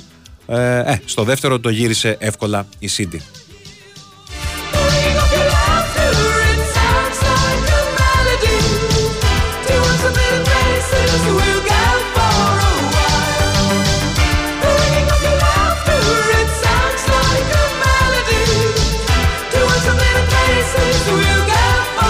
Η City, η οποία δεν είναι γενικότερα σε καλό φεγγάρι. Να θυμίσω ότι αποκλείστηκε από την Newcastle στο League Cup και το Σάββατο έχασε δύο ένα στη Wolves, ε, στην έδρα της Wolves, και σταμάτησε κάπως έτσι το σερί που είχε στην Premier League το, στο έξι στα έξι.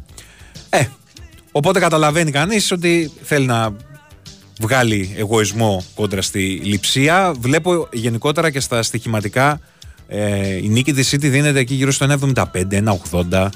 Το οποίο είναι λίγο σπάνιο για τέτοιου είδους παιχνίδια. Η City συνήθως κατεβαίνει και όσα κλώνει το φαβόρι, και αυτό φαίνεται και στις αποδόσεις.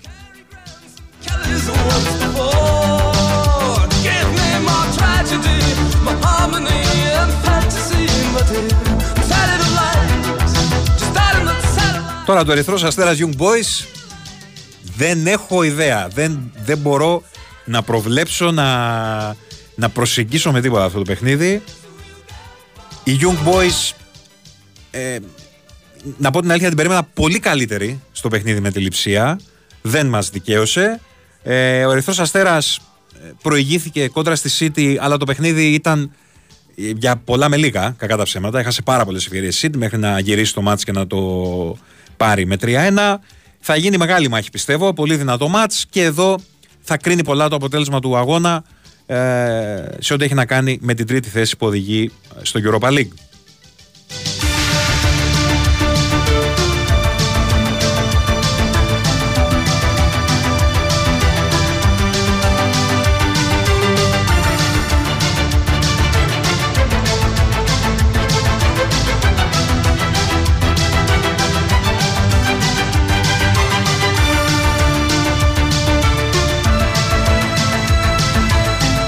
Και πάμε και στον όμιλο φωτιά.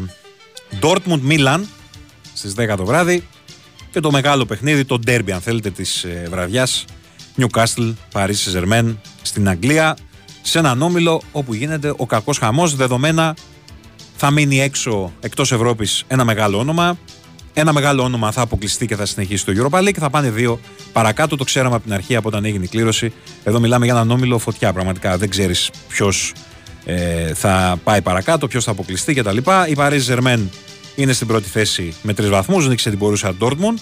Εάν δεν χάσει σήμερα από τη Newcastle, νομίζω ότι είναι πια ξεκάθαρο φαβορί για να προχωρήσει ε, παρακάτω και να μην πέσει ε, θύμα έκπληξης νωρίς νωρίς στη σεζόν. Ε, η Newcastle, η οποία πήρε ισοπαλία στο, στο Μιλάνο, από τη Μίλαν έχει έναν βαθμό. Η Μίλαν έχει έναν βαθμό. Η Dortmund είναι στην τελευταία θέση με μηδέν. Η Dortmund φυσικά θέλει οπωσδήποτε νίκη σήμερα κόντρα στους Ρωσονέρι. Καθίστε αναπαυτικά στον καναπέ και απολαύστε αυτά τα δύο παιχνίδια. Νομίζω ότι είναι τα, τα μάτς της βραδιάς.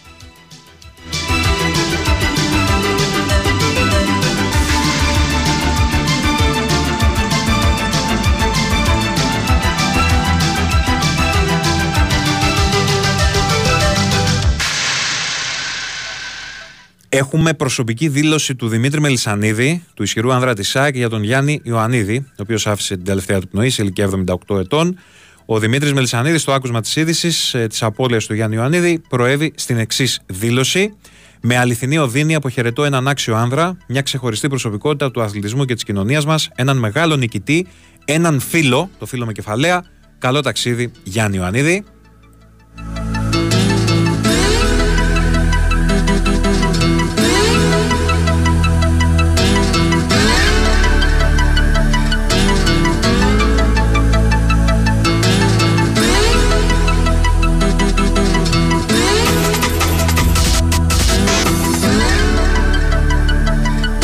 Έχουμε και ανακοίνωση από την ΚΑΕ ΠΑΟΚ.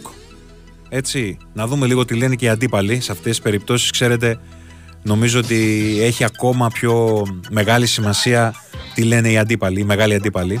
Ο ΠΑΟΚ λοιπόν ε, αναφέρει, η ΚΑΕ ΠΑΟΚ Ματέκο εκφράζει τη θλίψη της για τον θάνατο του Γιάννη Ιωαννίδη. Υπήρξε ένας μεγάλος αντίπαλος, ιδιαίτερα στα χρόνια που μεσουρανούσε τον μπάσκετ της Θεσσαλονίκης και άφησε το δικό του ξεχωριστό αποτύπωμα στον ελληνικό αθλητισμό. Θερμά συλληπιτήρια στην οικογένεια του εκλιπώντος, ας είναι ελαφρύ το χώμα που θα τον σκεπάσει.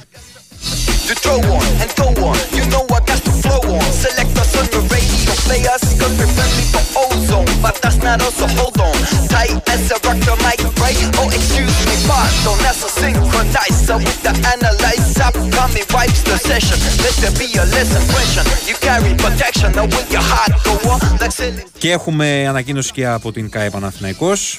Ε, καλό ταξίδι Γιάννη Ιωαννίδη. Η ΚΑΕ Παναθηναϊκός εκφράζει τη θλίψη της για την απώλεια του ξανθού του ελληνικού μπάσκετ, που υπηρέτησε τον αθλητισμό από διάφορες θέσεις και υπήρξε μεγάλος αντίπαλος της ομάδας μας πάνω στο παρκέ. Τα ειλικρινή μας συλληπιτήρια στην οικογένειά του.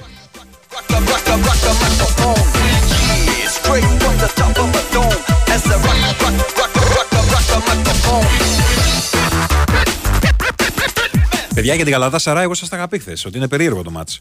Δεν ακουμπάμε. Τα λέγαμε εδώ και με τον Κυριάκο που θυμηθήκαμε την ιστορία με τον Σμάιχελ. Τους έκανε ο Ικάρντι, χάνει το πέναλτι και τους βάζει μετά τον γκολ. Έτσι.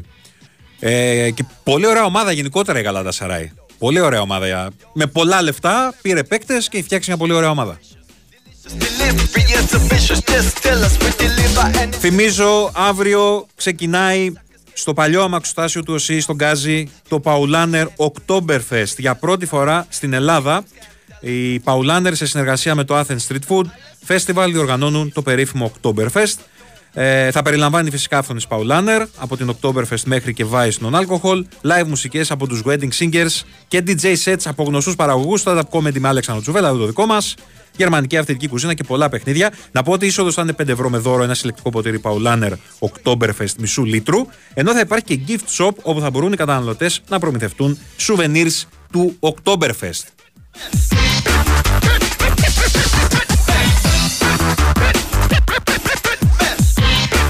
Διάλειμμα, δελτίο πολιτικών ειδήσεων και επιστρέφουμε για να πάμε και στη σέντρα των δύο, των δύο αγώνων στο Champions League. Ξεκινάνε τα νωρίς. Πάμε.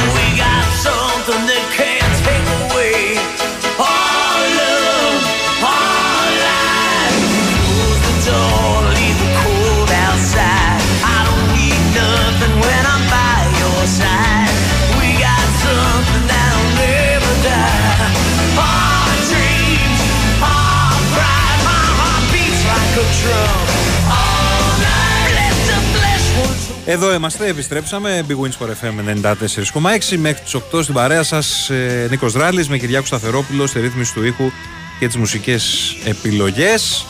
ε, Ακόμα προσπαθούμε να συνέλθουμε από το παιχνιδάκι ε, που είδαμε από τις ε, λέρες μας και από τους ε, Γιάννη Πιταρά και Γιώργο Γρηγοριάδη. Του challenge έγινε μεταξύ αχτύπητων ραδιοφωνικών διδήμων και μάλιστα πολύ διασκεδαστικό.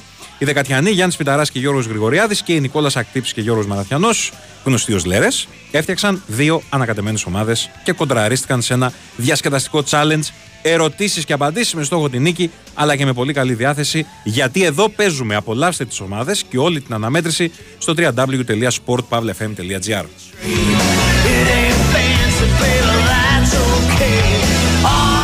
Λοιπόν, σήμερα έχουμε από διάφορες μεριές ειδισούλες που επιβεβαιώνουν ότι εκτός συγκλονιστικού απρόπτου το Μουντιάλ του δύο χιλιάδες τριάντα πάει ε, σε τρεις ηπείρους και έξι χώρες.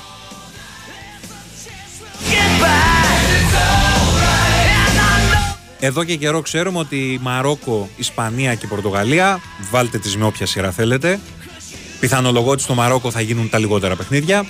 Ε, ξέραμε λοιπόν ότι υπάρχει αυτή η συνεργασία και κατά εκεί πήγαινε το πράγμα. Λοιπόν, ωστόσο, τον τελευταίο καιρό διάφορα δημοσιεύματα ανέφεραν ότι η FIFA σκέφτεται, επειδή συμπληρώνονται εκατό χρόνια από την πρώτη διοργάνωση, μήπως ε, διοργάνωνε το Μουντιάλ του δύο χιλιάδες τριάντα στη Λατινική Αμερική, κάτι το οποίο όμως απομακρύνεται. Αλλά η FIFA δεν σταματάει να εκπλήσει με τις αποφάσεις και τις επιλογές της. Ε, τα τελευταία χρόνια έχει πάρει πολλές αποφάσεις και κάνει διάφορες επιλογές προκειμένου να την αλλάξει λίγο την ιστορία, παύλα να αυξήσει τα έσοδα της. Το έχουμε ξαναπεί αυτό. Γιατί η FIFA σε σχέση με την UEFA έχει πολύ λιγότερα έσοδα, να το θυμάστε αυτό, λόγω Champions League κυρίως. Α, λοιπόν, αυτό λοιπόν που γράφουν σήμερα, το έχει γράψει και το Athletic μάλιστα, που είναι πάρα πολύ έγκυρο, ε, είναι ότι Ισπανία, Πορτογαλία και Μαρόκο θα φιλοξενήσουν το Μουντιάλ κανονικά, αλλά θα δοθούν άλλες τρεις ε, κάρτες, να το πω έτσι, για απευθείας πρόκριση στο Μουντιάλ σε Ουρουγουάη, Αργεντινή και Παραγουάη. Θα έχουμε δηλαδή έξι ομάδες εθνικές που θα περάσουν χωρίς προκριματικά στο Μουντιάλ δύο χιλιάδες τριάντα και Ουρουγουάη, Αργεντινή και Παραγουάη θα δώσουν τα παιχνίδια στην πρεμιέρα των ομίλων τους στις έδρες τους, στη Λατινική Αμερική. Που αυτό σημαίνει φυσικά ότι μόλις τελειώσουν τα παιχνίδια τους θα πάρουν το αεροπλάνο και θα έρθουν στην Ευρώπη για να παίξουν σε Ισπανία, Πορτογαλία ή Μαρόκο, ανάλογα που θα είναι ο όμιλος τους. Η Ουρουγουάη ως η πρώτη χώρα που φιλοξένησε και κέρδισε τη διοργάνωση, η Αργεντινή ως η πρώτη φιναλίστ και η Παραγουάη ως η χώρα που εδρεύει η CONMEBOL. Από την CONMEBOL έγινε το σχετικό αίτημα, το οποίο δέχθηκε η FIFA.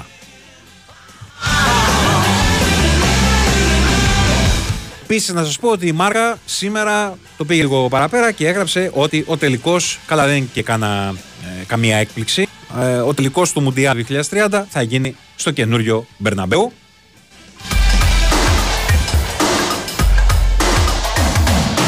Το οποίο δεν ξέρω αν έχετε δει τις εικόνες και απ' έξω ειδικά, θυμίζει πλέον ξεκάθαρα διαστημικό σταθμό, δεν, είναι, δεν φαίνεται για γήπεδο αυτό το πράγμα.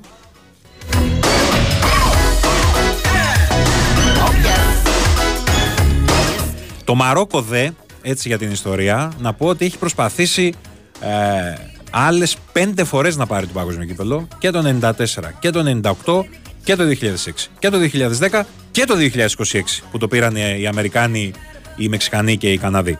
Ε, και θα γίνει η πρώτη χώρα που θα φιλοξενήσει παγκόσμιο κύπελλο στη Βόρεια Αφρική. Στη Νότια Αφρική, θυμίζω, είχαμε τη Νότια Αφρική, έτσι. Το δύο χιλιάδες δέκα ήταν η πρώτη αφρικανική χώρα που διοργάνωσε Μουντιάλ. Ε, η Πορτογαλία επίσης θα φιλοξενήσει για πρώτη φορά τη διοργάνωση, αν δεν έχουμε κάποιο απρόοπτο, έχοντας κάνει ανεπιτυχείς προτάσεις για τις διοργανώσεις του δύο χιλιάδες δεκαοκτώ που η FIFA το έδωσε στη Ρωσία και του δύο χιλιάδες είκοσι δύο, και η Ισπανία, θυμίζω, φιλοξένησε την έκδοση του χίλια εννιακόσια ογδόντα δύο. Ε, έχουν περάσει πολλά χρόνια δηλαδή από την τελευταία φορά. Η Ουκρανία ήταν μέσα σε αυτή τη συνεργασία αρχικά, συνυποψήφια δηλαδή με Ισπανία και Πορτογαλία τον περασμένο Οκτώβριο, αλλά καταλαβαίνει κανείς ότι με τον πόλεμο ε, να συνεχίζει με τη Ρωσία δεν γινόταν να διεξαχθούν παιχνίδια για Μουντιάλ στα γήπεδα της Ουκρανίας.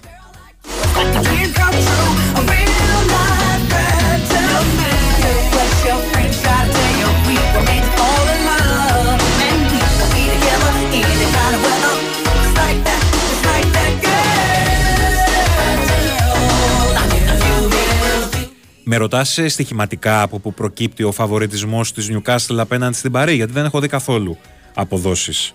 Ε, δεν ξέρω γιατί δεν ασχολούμαι κιόλας ιδιαίτερα. Ε, α, δεν νομίζω ότι είναι φαβορή η Newcastle. Νομίζω σε αυτό το παιχνίδι η Παρί και πιο έμπειρη ομάδα είναι.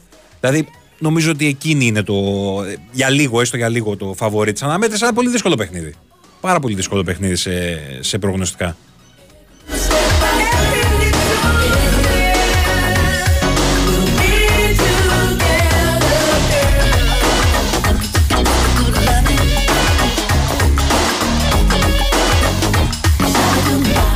Λοιπόν, πάμε να κάνουμε ένα μικρό διάλειμμα και επιστρέφουμε σε πολύ λίγο.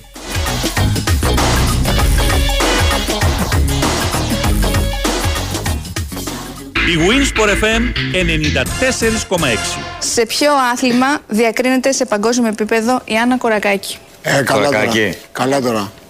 Τα παιδιά δεν έχουν ιδέα. Νεροπίστολο. Νεροπίστολο.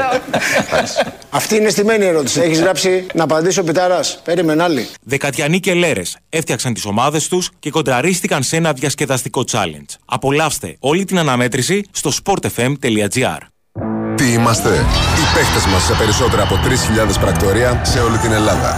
Και τι κάνει το πάμε στοίχημα τόσο ξεχωριστό? Οι ομάδες μας. Οι ομάδες που λατρεύουν το ελληνικό, το ευρωπαϊκό, το λατινοαμερικάνικο ποδόσφαιρο. Οι ομάδες του under και του over.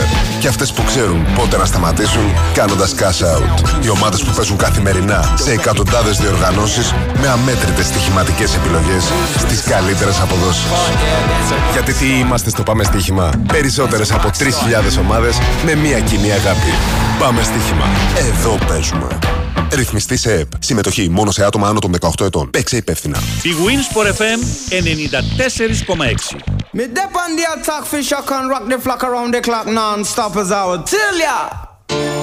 Music is the vibe, so open up your eyes. Time is running out, so find the feeling.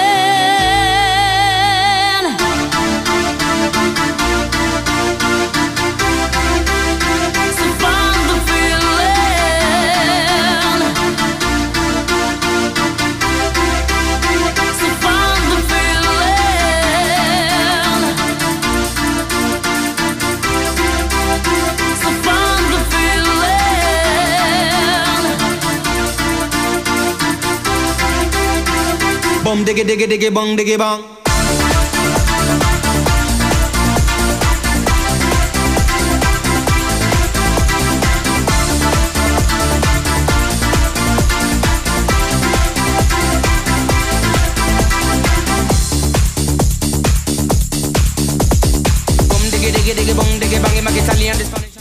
Πέτρος Τσαγκαράκης, διαιτητής στο ΠΑΣ Γιάννη Αβόλος. Έχουμε κύπελο το Σάββατο, μην το ξεχνάτε. Και έχουμε και παιχνίδια δυνατά με ομάδες ε, της Σούπερ Λίγκας και Σούπερ Λίγκα το παιχνίδι. Το ΠΑΣ Γιάννη Αβόλος ε, το βάλει Antwerp. Ούτε πρόλαβε. Στο τρίτο λεπτό γκολ για την Antwerp κόντρα στη Shakhtar Donetsk. ένα μηδέν.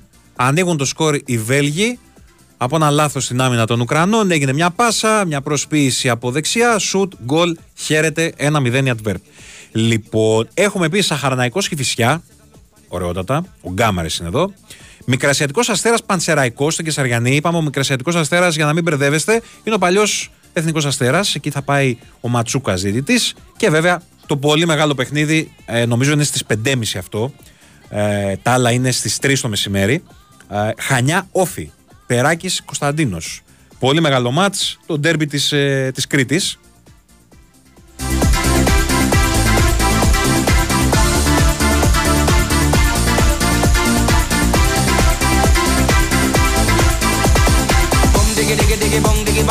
Να σας πω για τον ε, Γιάννη Ιωαννίδη. Ε, η κηδεία του θα γίνει αύριο στον Άγιο Ιωάννη Βούλας στις δώδεκα το μεσημέρι.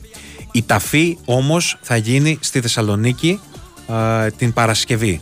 Έτσι ήταν μια επιθυμία ε, και του ίδιου η ταφή του να γίνει στη Θεσσαλονίκη.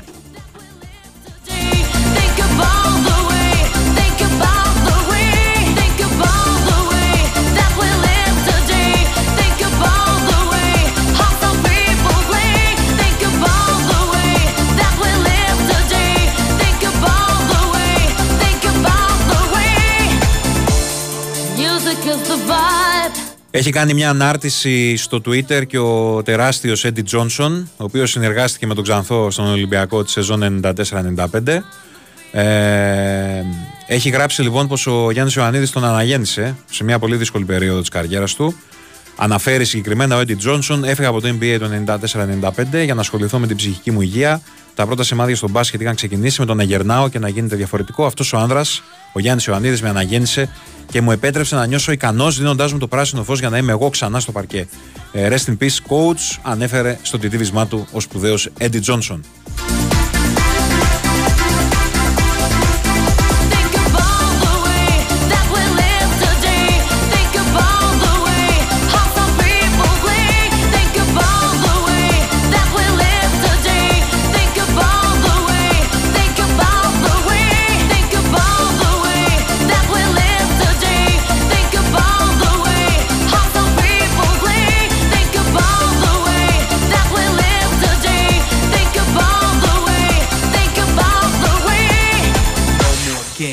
Is about positivity. And positivity is not about being soft, it's about being smart. You sucker. Ain't it fucking? Yeah. We're gonna send this one out to all those non-believers out there. We're trying to put us down and keep us down for the past five years. I'm gonna tell you what, we ain't going out like that. You think this is a love song? Wrong. The N K O T B is too strong.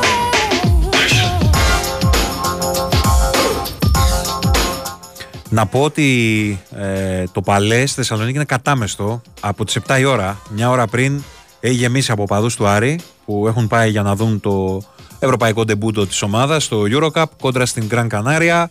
Δυναμικό παρόν, αν μη τι άλλο. Α, άλλωστε, μην ξεχνάμε ότι ο Άρης επιστρέφει στην Ευρώπη μετά από πέντε ολόκληρα χρόνια. Είναι πάρα πολλά ε, για μια ομάδα σαν τον μπασκετικό Άρη.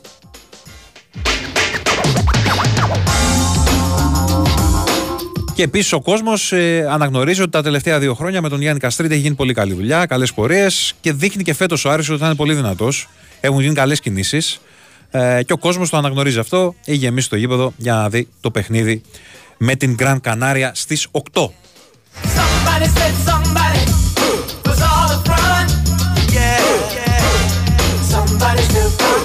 Να σας πω ότι υπάρχει τηλεοπτική μετάδοση από το Nova Sports Prime για όποιον θέλει να παρακολουθήσει το παιχνίδι των Κίτρινων.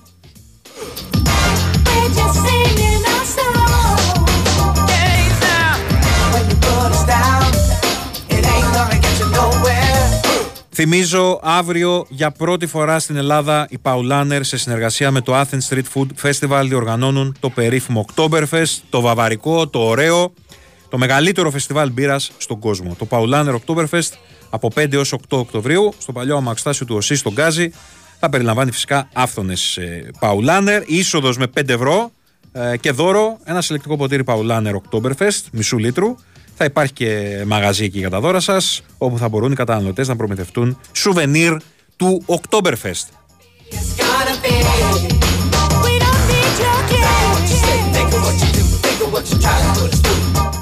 Λοιπόν, γκολ ή Feyenoord, μάλιστα, μηδέν ένα. Οι Ολλανδοί ανοίγουν το σκορ στη Μαδρίτη, έγινε εκεί ένα πλασέ, τρεις τέσσερις κόντρες πάνω στον αμυντικό, πάνω στον ανατοφύλακα. Τελικά η μπάλα κατέληξε στα δίχτυα και η ομάδα του Ρότερνταμ ανοίγει το σκορ μόλις στο έβδομο λεπτό.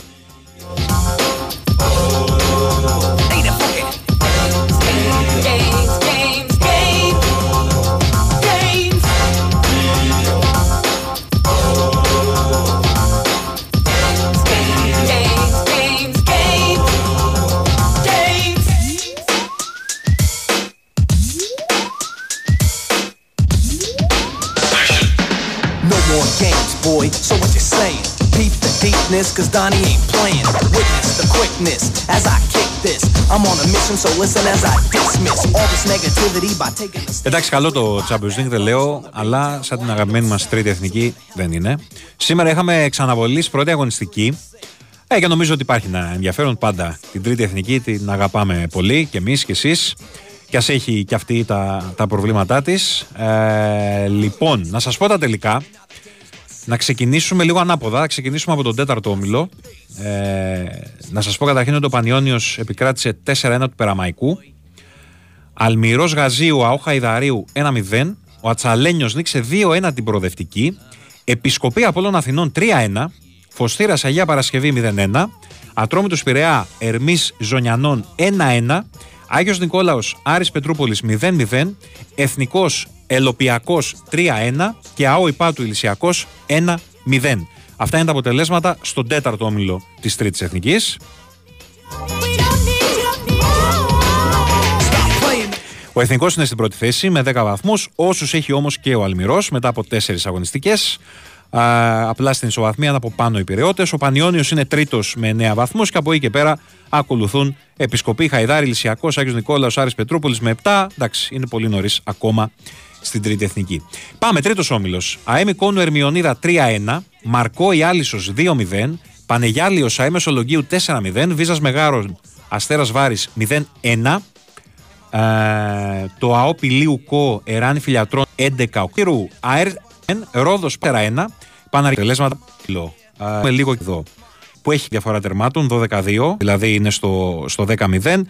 Κιανούς Αστήρ Βάρης επίσης ε, στους δέκα βαθμούς και Μαρκό με δέκα βαθμούς. Μετά από τέσσερις αγωνιστικές και εδώ η Μύκονος έχει εννέα βαθμούς και από εκεί και πέρα Παναργιακός και Κόρινθος έχουν από επτά.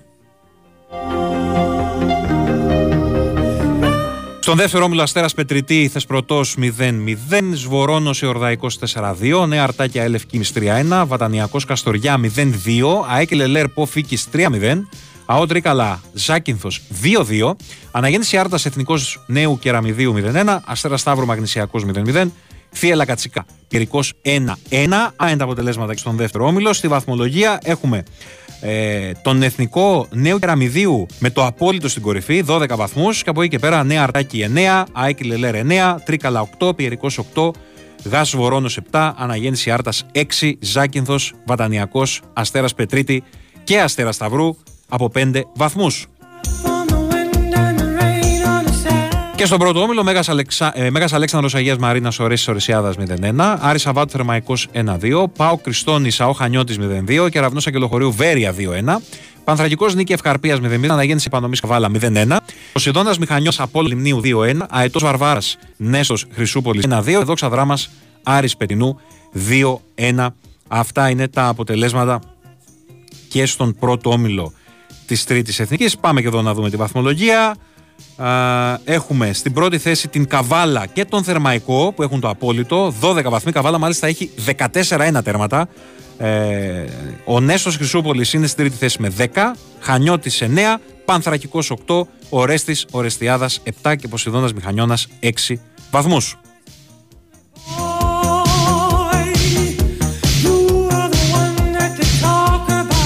Λοιπόν, και από την τρίτη εθνική επιστρέφουμε στο Champions League, δεν έχει αλλάξει κάτι στα δύο παιχνίδια. Τώρα μπορεί να αλλάξει κάτι και αλλάζει. Η Ατλέτικο Μαδρίτης ισοφαρίζει με. Ποιος είναι, ρε Κυριάκο, δεν βλέπω. Α, ο Μωράτα. Πάρα πολύ ωραία. Ο Μωράτα ισοφαρίζει σε ένα ένα στο δωδέκατο λεπτό. Ατλέτικο Μαδρίτης Feyenoord. Το άλλο παιχνίδι, Antwerp Shakhtar Donetsk, είναι στο ένα μηδέν. Ο διαιτητής το έχει ακυρώσει. Α, γιατί Τάκη. Ο Τάκης Μπουλής μπήκε έτοιμος για. Offside. Α, είναι καθαρό offside. Είναι καθαρό offside, ναι. Είναι ένα μέτρο μπροστά ο Μωράτα. Δεν έχουμε. Α, δεν είναι ο Μωράτα, είναι ο άλλος παίκτης, αλλά επηρεάζει τη φάση. Είναι καθαρή η φάση. Ακυρώνεται, οπότε το γκολ παραμένει το ένα μηδέν για τη Feyenoord. Αυτό ήταν.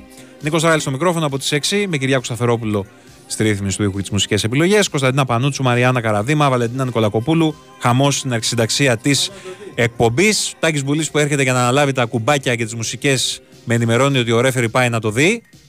Ε, θα δούμε, θα το μάθετε. Σε πολύ λίγο ακολουθεί Newsroom με Τάσο Νικολόπουλο και Νίκο Ζέρβα. Μείνετε συντονισμένοι στο Big Win Sport εφ εμ ενενήντα τέσσερα κόμμα έξι. Εμείς θα τα πούμε αύριο το απόγευμα στις έξι. Γεια χαρά σε όλους.